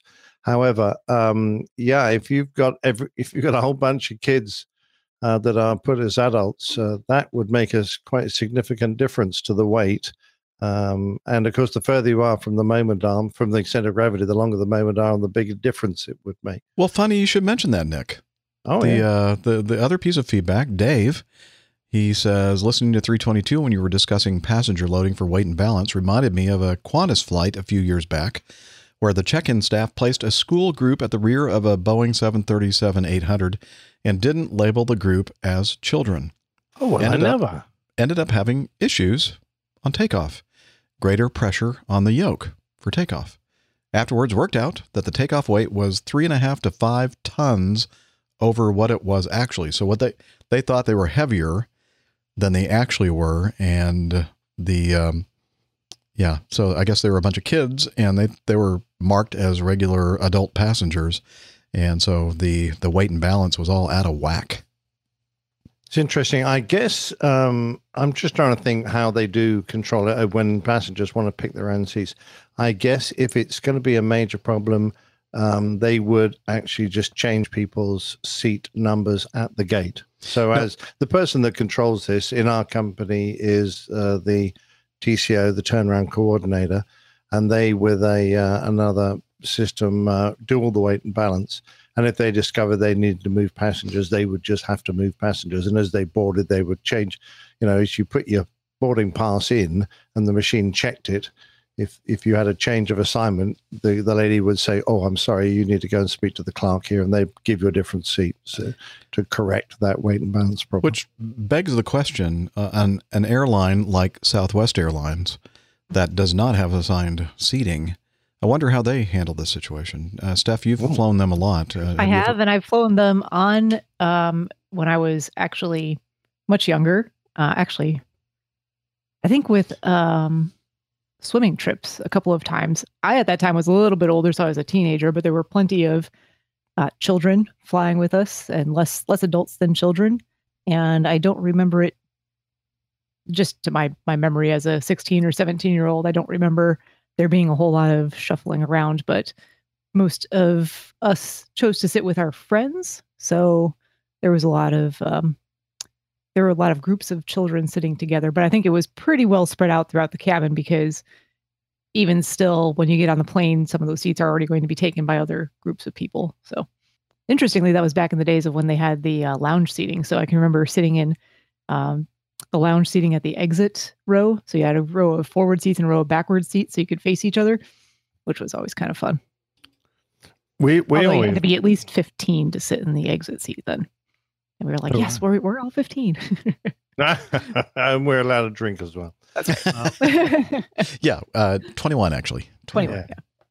We, we are we sometimes have a problem because um of course we like you Jeff like to keep the center of gravity a little aft because the aircraft flies like three degrees nose up uh, in it in its cruise attitude and you don't really want to have any con- continuous control input to make that happen because it creates more drag you'd rather the aircraft was trimmed to fly at that um, nose up attitude by dist- weight distribution. Now, what our problem is the um, seating for the um, uh, hoity-toity passengers at the very front of the airplane that have the best seats. That is the heaviest seating by far. It's really quite a, uh, a, a weight in the front of the airplane. So we always try and bias the um, cargo towards the aft. Uh, and when you, when they can't do that, you always notice that when you're trimming the airplane out and checking the trim, if you're right at the front of the trim wheel, and there's a green band on the trim wheel to indicate what is uh, legal and what is when the aircraft goes out of trim when it's illegal, you can sometimes be very close to the front of that green band, and then I'm scratching my head thinking, ah, that's going to affect our fuel consumption and I'm wondering if perhaps we've got to put a little bit extra on because it should be taken into account by the computers, but sometimes they're not quite as accurate as they should be, and uh, the fuel should be calculated for that. But uh, sometimes I sneak a bit of extra fuel on just in case the burn is a bit higher. Better safe than sorry. Exactly. And what is the saying? Um, you can never have too much fuel unless you're on fire. yes, I like that. It's a good one. I don't think the chief pilot agrees with me. No, they have different priorities. Well, Paul and Dave, thank you very much for your questions and comments regarding passenger weight and balance or airplane weight and balance. Oh, wow, this is really good. I think, Nick, do you want to uh, do number 11? Because I think this person, Andy, that sent us a feedback, uh, you know. Uh, well, yeah, I'd love to actually. Thanks. Yeah, um, Andy Anderson. Uh, those of you who are deputies of Plane Work Tales may remember that uh, he's World War II pilot. Uh, now in uh, uh, his 90s, lives in Australia, and uh, very closely related to me. Um, who uh, has found the show? Would you believe? And uh, sent in some feedback because of. Uh, well, I'll, I'll, I'll read the letter. So, um, uh, dear Captain Nick, I have just finished watching Airline Pilot Guy and thoroughly enjoyed it. The story of the cracked windscreen reminds me of an occasion of an overnight flight from Rio to Las Palmas. We just settled into the flight off the coast of Brazil when the starboard windscreen crazed with an almighty bang. We immediately commenced an emergency descent, holding our breath that the entire windscreen would not blow out. Leveling out at 10,000 feet, it was time to make a few decisions, i.e., whether to return to Rio or continue the flight at 10,000 feet. And if we did that, how much extra fuel we would be burning and where we could land on the other side of the South Atlantic. The Cape Verde Islands were the obvious choice, and working out our flight time and fuel consumption within the safety requirements, we found not only could we reach the islands at dawn, and that was the time that the little airfield opened. Also, thank goodness for the VC 10, the landing strip was well within our requirements. The next job was to contact air traffic control, and that took some doing in those days. No such thing as satellites. At last, we managed to alter our flight plan, and with the help of HF single sideband, we managed to notify the company of our intentions so that they could position a replacement windscreen to Las Palmas, so causing as little delay as possible. The passengers were, of course, kept in the loop, and my biggest worry then, excuse me, was the intertropical front, now known as the intertropical convergence zone, which wanders, as you know, up and down the South Atlantic. On our route, we always had to cross it, and with the VC 10 at high altitude and good radar, we could usually weave between the thunderheads. At 10,000 feet, we were expecting a pretty rough ride. However, we must have done something right because on that night the gods were kind to us, hardly a ripple the whole way. We must have woken the inhabitants of the island when we circled, but all went well. We refueled and finally landed in Las Palmas an hour or so before a new windscreen turned up. Keep up the good work on Airline Pilot Guy as it brings me right up to date. Pop. P.S. I don't remember any management guys telling us we'd done a good job. well, I see nothing has changed. Underappreciated, yes. yeah, over Some the things years. remain the same, right? Well, thanks very much, uh, Andy, or my pop. So uh, great feedback. Thank you. Very cool. I wish I could get some of my family to listen to the show. It is nice. It is nice. Does does uh, your dad listen to the show, Steph? Yeah, he does. Awesome. Ah, oh well. yeah, that's great. Um, you just have to make do with 1.9 million other listeners. Hey, you know what? Yeah. My family actually does listen to the show, and because all of you listening are my family. Yay! Um, VC10. I- I Dad, didn't can I real- have some more pocket money? sure. Is it time for your allowance again? Yep. All right. Let me get some money out of here, out of the drawer. Uh, the VC10 uh, didn't realize it had that kind of range. That's that's pretty awesome. Yeah, it did. Uh, it, it did uh, one stop between uh, London and and Rio. So yeah, you get across the Atlantic, no problem. It was uh, a very capable airplane at the time, considering how early it was. Excellent. Well, Andy Anderson, thank you for sending in the feedback. Thank you for listening to the show. Much appreciated. And uh, we're all big fans of you and your son, too. Indeed. But don't forget, he's got three sons. And your. We don't know them. The oldest? Are you the oldest? Youngest and least important. Youngest. I am. Ooh, okay. Yeah, I know, and I've been told that so many times. Shall I edit this out in post or uh, No. leave it in? Okay, I'll leave it in. Character building is all it is, just curious. exactly right. Ah, all right. It's the ground engineer, my uh, eldest brother, that continues continues to remind me of that. yes. Aren't siblings great? Yep. Yeah. Yeah. Yes. they are. Love Yeah, let's mine. get let's get a more positive uh, response there, Steph. Yes. there you go. Woo. Woohoo. Yay. Okay. Uh, number twelve. Alejo writes, and this is a good one. Alejo? We ha- is it Alejo? I think so. Alejo. I don't know. Alejo. Alejo. So, uh, I love doing the show because uh, people listen to it. We talk about things, and then somebody's listening to our to what we're saying and going, "Hey, I know something that you all don't because I have inside information." So, let's read Alejo's email, dear Captain Jeff, Steph, Nick, and Dana. You can guess by my name in the email, but for for safety reasons, you can call me Alejo. I'm a 321 captain for Acme Blue, the biggest airline here in Vietnam. I wanted to comment about the Viet Jet event. To my understanding, it was a training flight. And this was the, the event we talked about. I think was it the last show or the show Yes, before? last Yes, show. it was, yeah. Uh, where we uh, uh, talked about the uh, the fact that the they got all kinds of warnings, and they got um, the uh, engine EGT over temp warnings and stall warnings, not uh, not aerodynamic stall, but uh, engine stall warnings and some other ele- electrical warnings as well. Okay, so to my understanding, it was a training flight composed of one captain with a cadet first officer with experience of no more than 300 total hours and one safety pilot on the jump seat that was a first officer with nearly 1,000 hours total experience. The engines got EGT over limit and both engines stalled nearly at the same time. Due to the severity of the failures, the captain avoided visually the mountain, disregarding the uh, EOSID. Is that a The fix on engine the- out Oh, okay. In- engine out SID. departure, yeah. Standard in- instrument departure. And found the way to put the airplane safely on ground with only one engine that was also damaged. My hat is off for this crew. The airplane was grounded for investigation for a couple of weeks. Then they changed both engines, and now it's back online.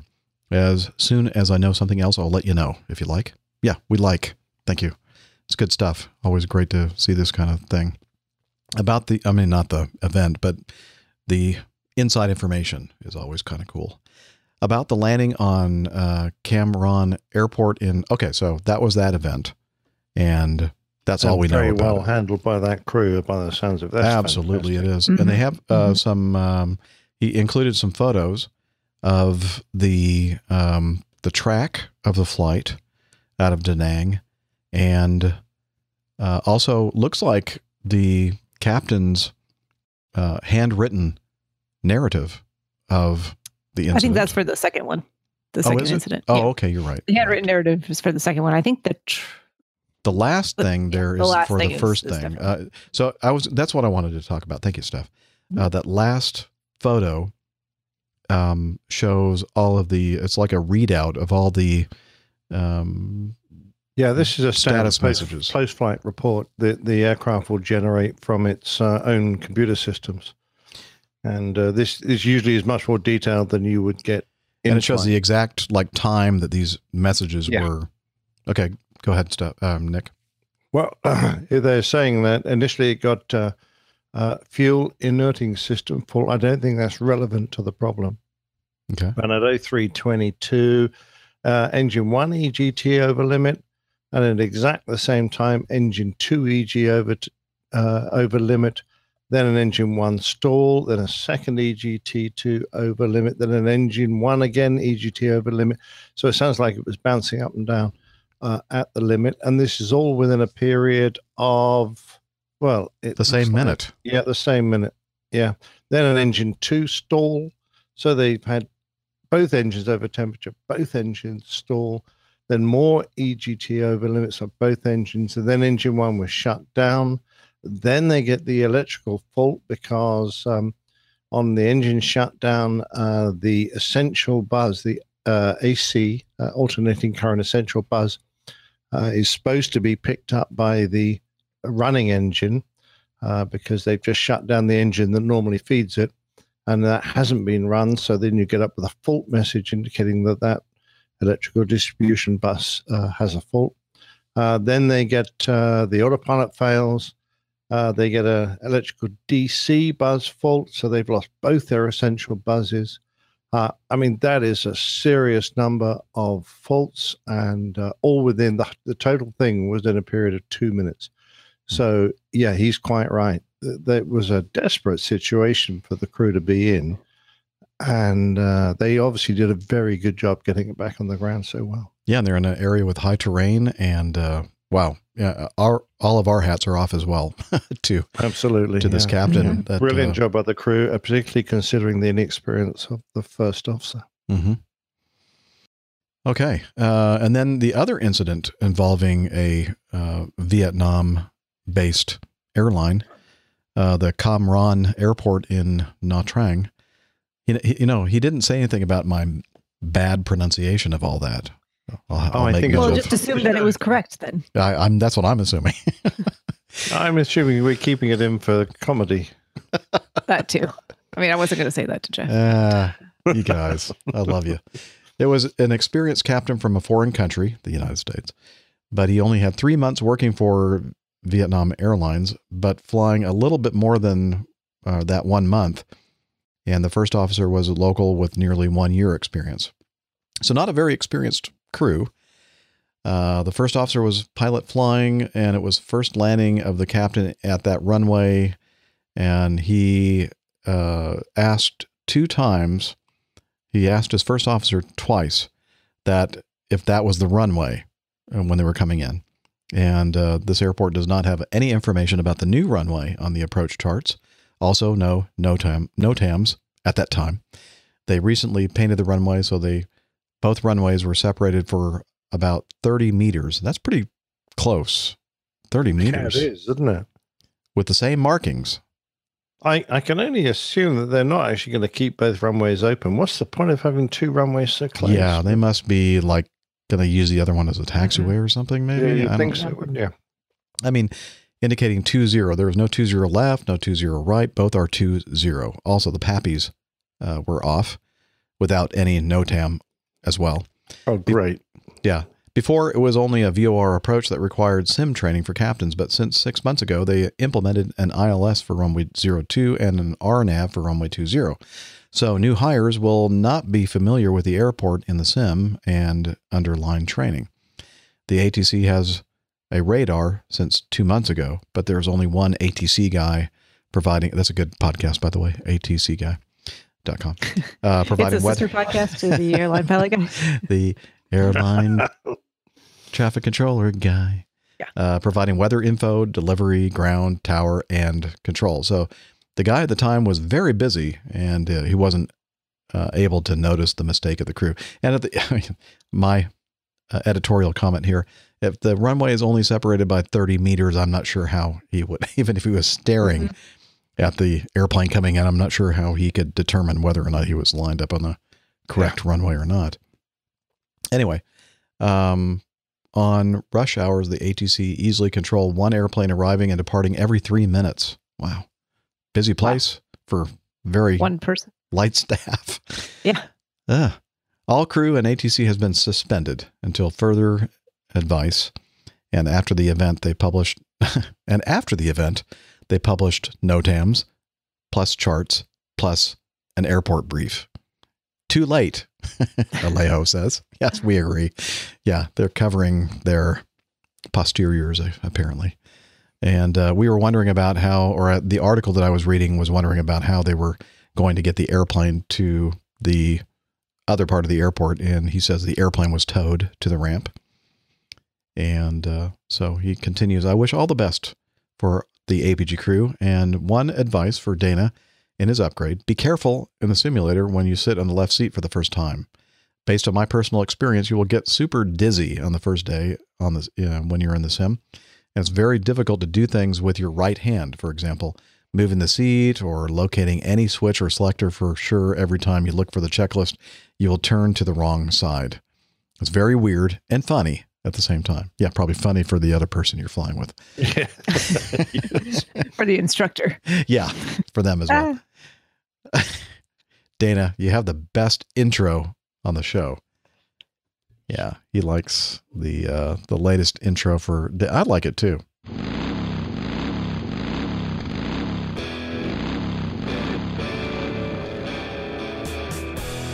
It's good stuff.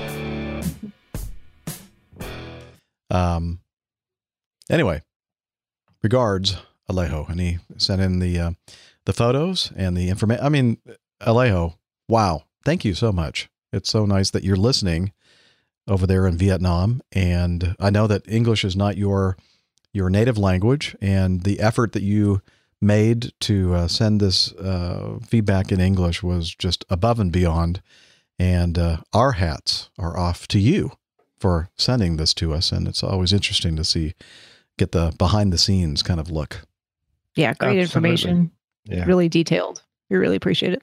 Yeah. Yeah, for sure. It explains a lot. And, Mhm. uh, you know, I, I only hope that the airline are suitably uh, sympathetic with the uh, American pilot, the American captain who uh, ended up on the wrong runway, because it sounds like all the cards were stacked against him. Yeah, I think so too. And, uh, interestingly, in the um, photo that he sent of the uh, handwritten narrative from the captain, you know, he said, um, I sincerely apologize for this occurrence and I will cooperate with any requests. So obviously he's like bending over backwards to say, look, here's the situation. I was read, led down the primrose path, in my opinion, and but I realize, you know, I I, I messed up, and uh, I'll do anything I can to assist in uh, fixing this. So That's actually a, a great attitude to have, uh, and I applaud him for that because uh, we. I wish we'd had more of it or have more of it in the airline. We're pre- we're pretty good generally at holding our hands up and admitting our mistakes, but uh, yeah, that that was well said. Mhm. Yep. And without reading it all, it's actually particularly nice because it just offers details without sounding like excuses. You know, it's Mhm. just Yeah. here's here's the facts. It was this, this, and this. I'm sorry. Let me know what I can do. We, we might as well read it. Steph, you want to read it? Yeah, me too. Yeah. Okay. It says landed new runway 20 at what is that? VVCR. Yeah. Victor, How do you say that in Charlie Vietnamese? Uh, I have to go back and find it. That's okay. Cam Ranh Airport in uh, Trang. Wong Chong Chong Ching. Eh, after RNAV 20 approach, runway marking was marked 20 and no other markings uh, for 20 were readable on any other pavements. New runway not depicted on charts and no cross or X at new runway threshold. No PAPI lights illuminated. I realized after landing that it was a new runway under construction and I brought the aircraft to a full stop.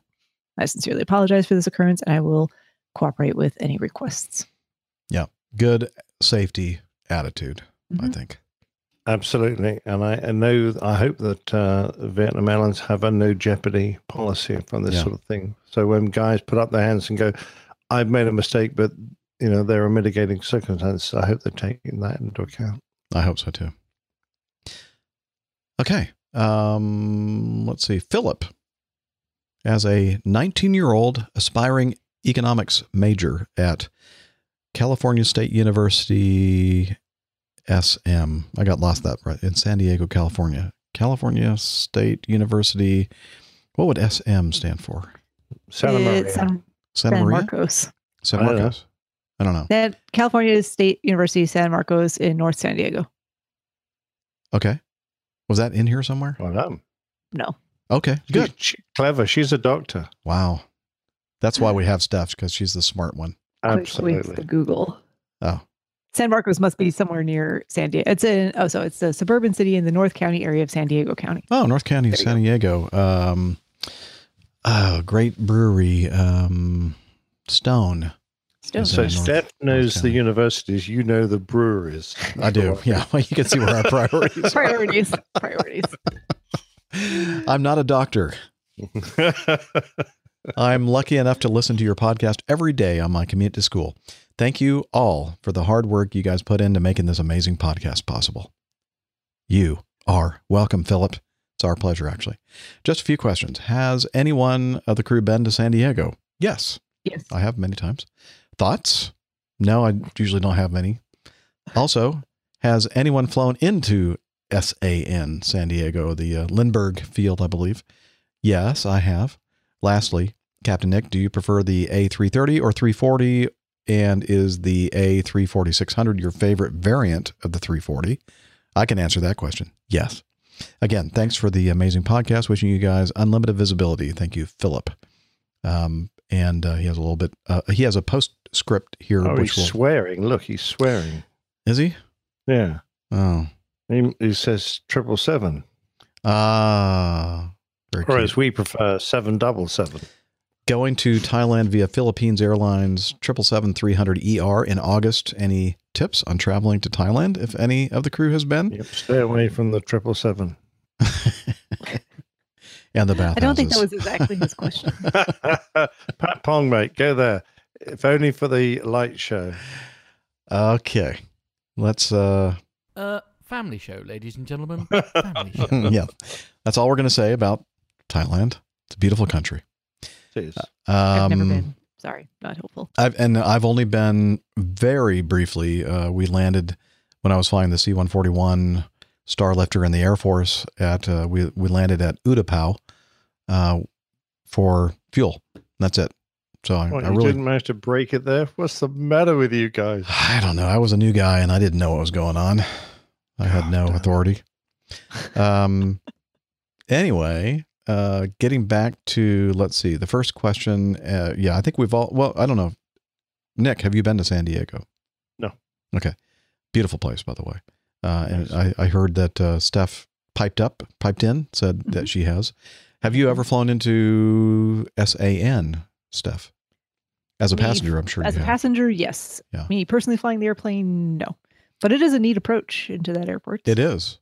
And I think it's overblown. A lot of people make a big deal of it because of, uh, I don't know if they've changed this. It's been a while since I've been in there, but it used to be if you're landing to the west, you'd have to yeah. come in a very, on the, on the glide path, you get kind of close to a parking There's some- garage. yeah, there's some buildings, some structures to the just to the north, correct? Out Yes. the right side of the aircraft. Yeah. Yeah. If I remember and it, you know it's it's like everybody freaks out about that but it's really it's it's not that big of a deal it really isn't um i, I flew in there a lot in the 727 and then when i checked out as first officer in the uh, l1011 the um uh, my initial operating experience had us going into la and then what we'd do at night we'd fly the l1011 almost empty uh, down to san diego to get it out of the way of you know the gates and stuff up at LAX. And I think they used it the next morning to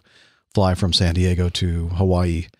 Uh, but uh, so I looked at the fact that San Diego was on my rotation, my my trip, and I, I was telling my wife that oh well at least you know when you're doing an initial op- operating experience usually every single leg is your leg. I mean, they they want you to fly as much as possible.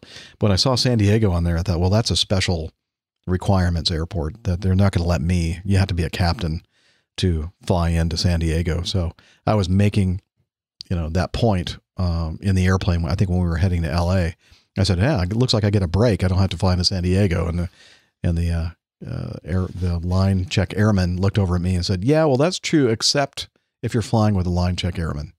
and said, "It's your leg from L.A. to San Diego." And I went, "Oh, okay," uh, but no big deal. Um, it, it really was a, a no no issue thing at all. It's not the longest runway in the world, but it's not super short either. So I'm sure no different than flying into Midway no, in Chicago. no, or National at the time. Yeah, Uh, they've extended the runway now, but uh, yeah, or or LaGuardia. You know, flying that flying that L ten eleven into LaGuardia was like, really? We're, we're going to land there, huh? Yeah. Anyway, um, so that's what I have to say about so San Diego. Beautiful city, uh, great people, great airport, and uh, yeah. Uh, Captain Nick, do you prefer the A three thirty or the three forty? Uh, the 340 uh, and um, actually the 340 600. We don't have any of the 340 300s anymore. Uh, the 340 300 is, uh, uh, people joke about it. They don't specify which type. They just say, oh, the 340, uh, very underpowered." You know, it gets The hair dryers. Yeah. I think I've heard somebody that or used to fly it. say- APUs, you know, it gets airborne uh, due to the curvature of the earth. Um, so we've all heard that. The earth falls away from from the aircraft as it accelerates more. Exactly right. So the six, the 340, 300 uh, was a little that way. It had a, a quite a poor rate of climb. The 600 uh, was mar- remarkably different. For a start, it was like over 100 tons heavier. And it's got Trent 500s, very powerful engines. In fact, um, the uh, engines will climb you above the capability of the wing to support you. So, you know, instead of being limited by the engine thrust to your maximum altitude, you're actually limited by the wing performance um, because the engines are so good. So, uh, it, you know, I, I get a little bit upset when people. Uh, no, I don't really, but uh, I, I like pointing out that the 600. Oh, you should is, see him. He gets very upset. He starts pounding the wall. It's amazing. yeah, bang my head against the wall. The, the 600 is a lovely airplane. It's uh, it's sophisticated. It's big. It's long. It's uh, I love the proportions of it. Um, the, the the 300 doesn't look right. It doesn't look uh, it looked a bit like uh, a little 707, the uh, 300. And, it, and it's like you know, and the engine's very slim. Yeah, a little bit nose down. yeah, nose down. But the uh, the 600 is really pretty. Yeah, I think so. Look, a great looking airplane. Yeah. Um, and uh, you know, it was when, when we first got them brand new. We were the launch customer uh, in the UK, So uh, you know, it was uh, right from absolute brand spanking new out of the hangars. They were great, great airplanes. They still are. We've still got a number of them. And uh, the best pilots at uh, Acme Red fly those things. Of course, yes. All the other pilots are out of work because the binliner isn't actually doing anything much nowadays. Uh, we can't go one episode without dinging the uh, 787, can we? I think we've done it several Oh, times this well, yeah, we have. it's entirely justified. I'm sorry. Dead horse comes to mind, Steph. I know. That's a new Um, name for it. Uh, Thanks, Jeff. You're welcome. Uh, Don't Joe. give him any more. like he needs any more fodder. No. Joe uh, writes from Casper, KCPR, Kilo Charlie Papa Romeo. Captain Jeff and crew finally got caught up over the weekend with APG podcasts and listened intently to the latest plane tales regarding lost aircraft. Surprisingly, there are a number of aircraft, mostly general aviation, that are never found or found years later. We just lost a Cessna 206 in the Colorado Rockies this winter, and as, as of yet, the aircraft and the pilot have not been found.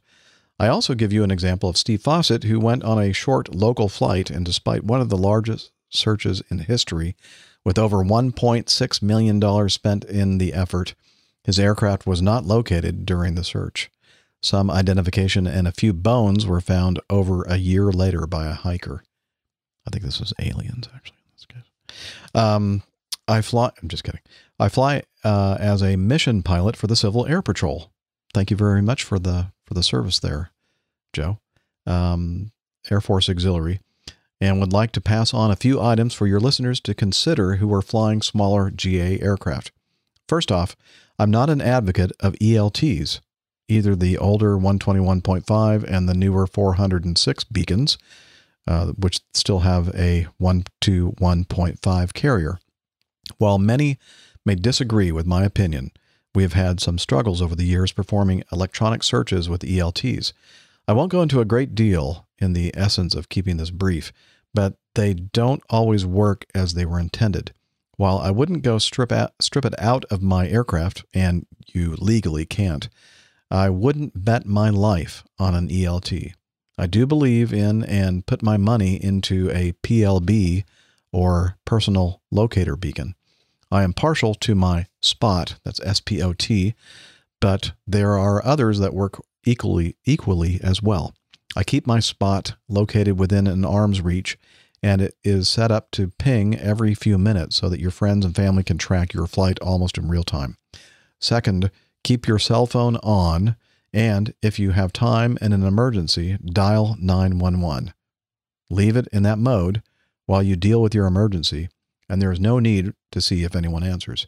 You may not realize it, but they are there are search personnel who are trained in cell phone and radar track forensics. Uh, search and rescue personnel have used this cell phone data to locate missing aircraft and, at a minimum, narrow the search area by the use of your cell phone data. Finally, while you may not want to deal with filing a flight plan, although I would never discourage that, the lost aircraft in Colorado did not file.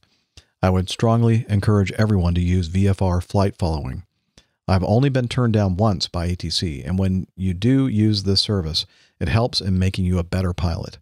The bonus to this is you may get to listen in on uh, one of the APG crew working the comms. I also would encourage pilots to keep a handheld radio in your flight bag. If you do survive a crash, most likely the aircraft radios will be destroyed. This gives the pilot an additional way to try and communicate with other aircraft overhead on guard and search and rescue personnel.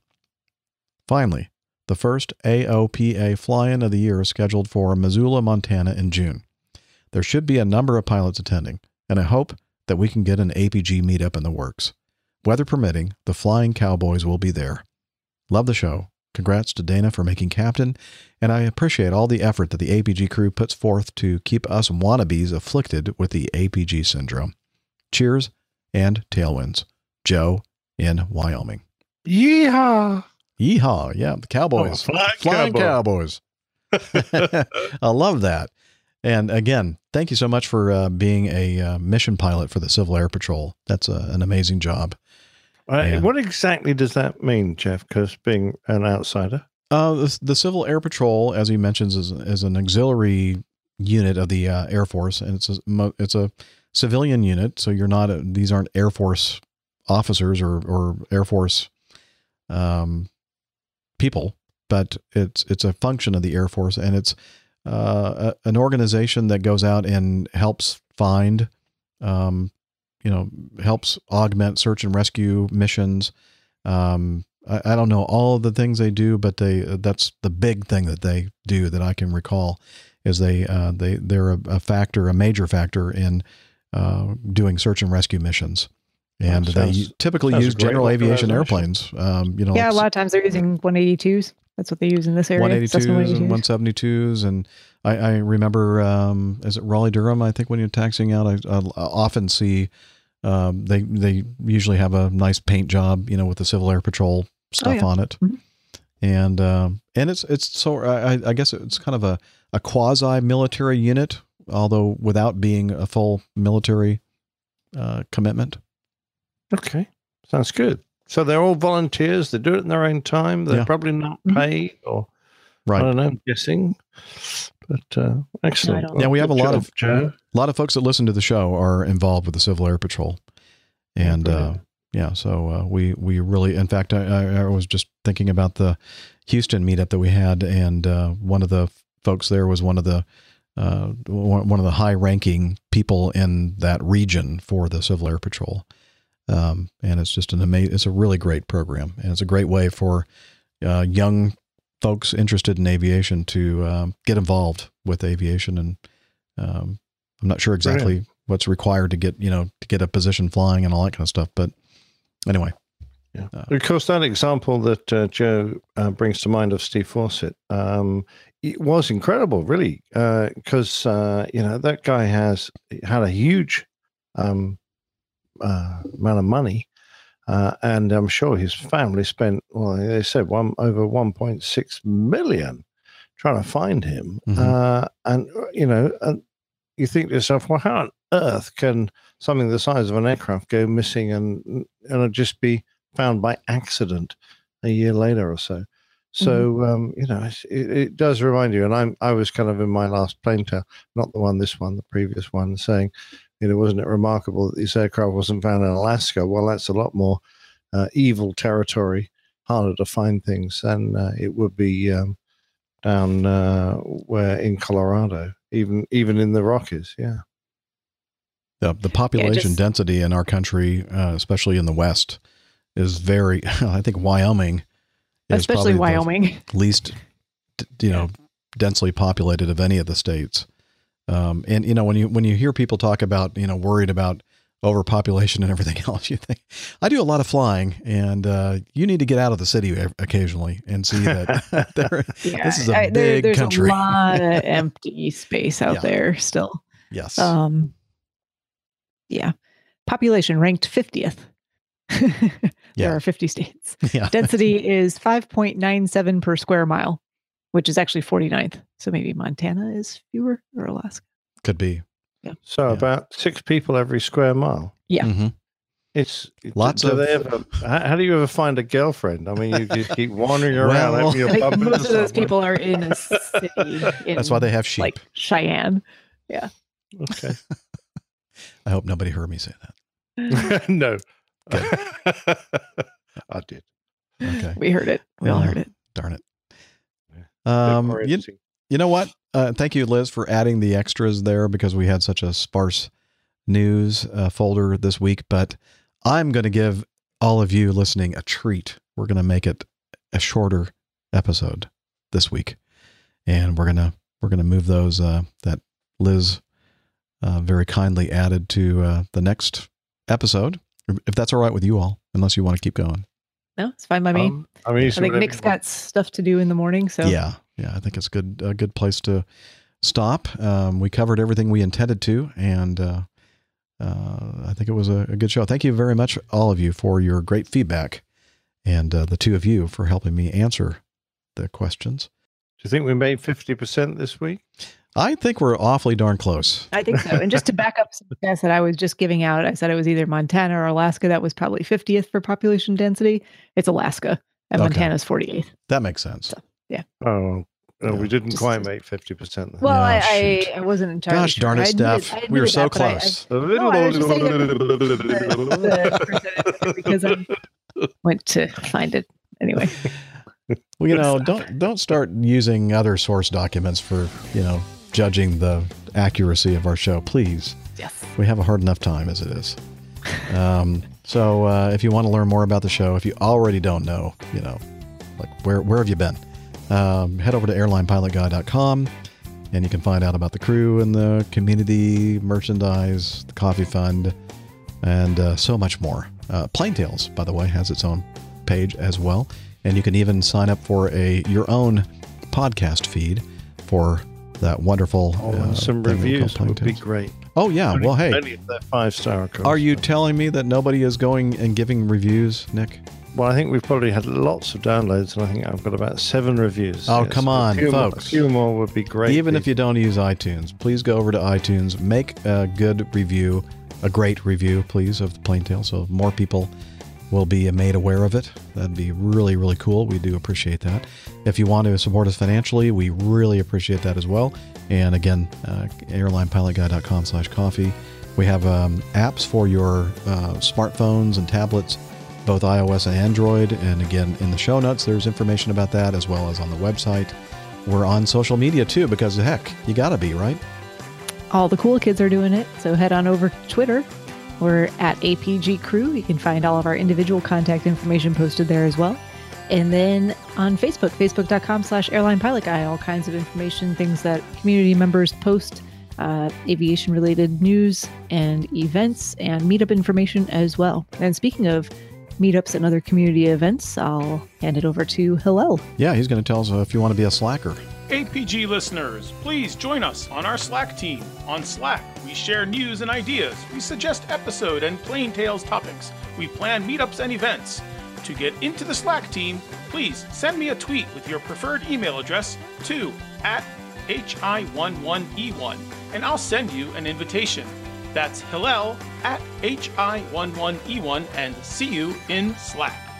Thank you, Hillel. Yeah, he is the one that manages that uh, team, and a lot of good stuff going on over there. And until next time, wishing you clear skies, unlimited visibility, and tailwinds. Take care, and God bless. Cheers, y'all. Bye, everybody. Yeah, he's up in the sky. It's the airline pilot guy. Good day.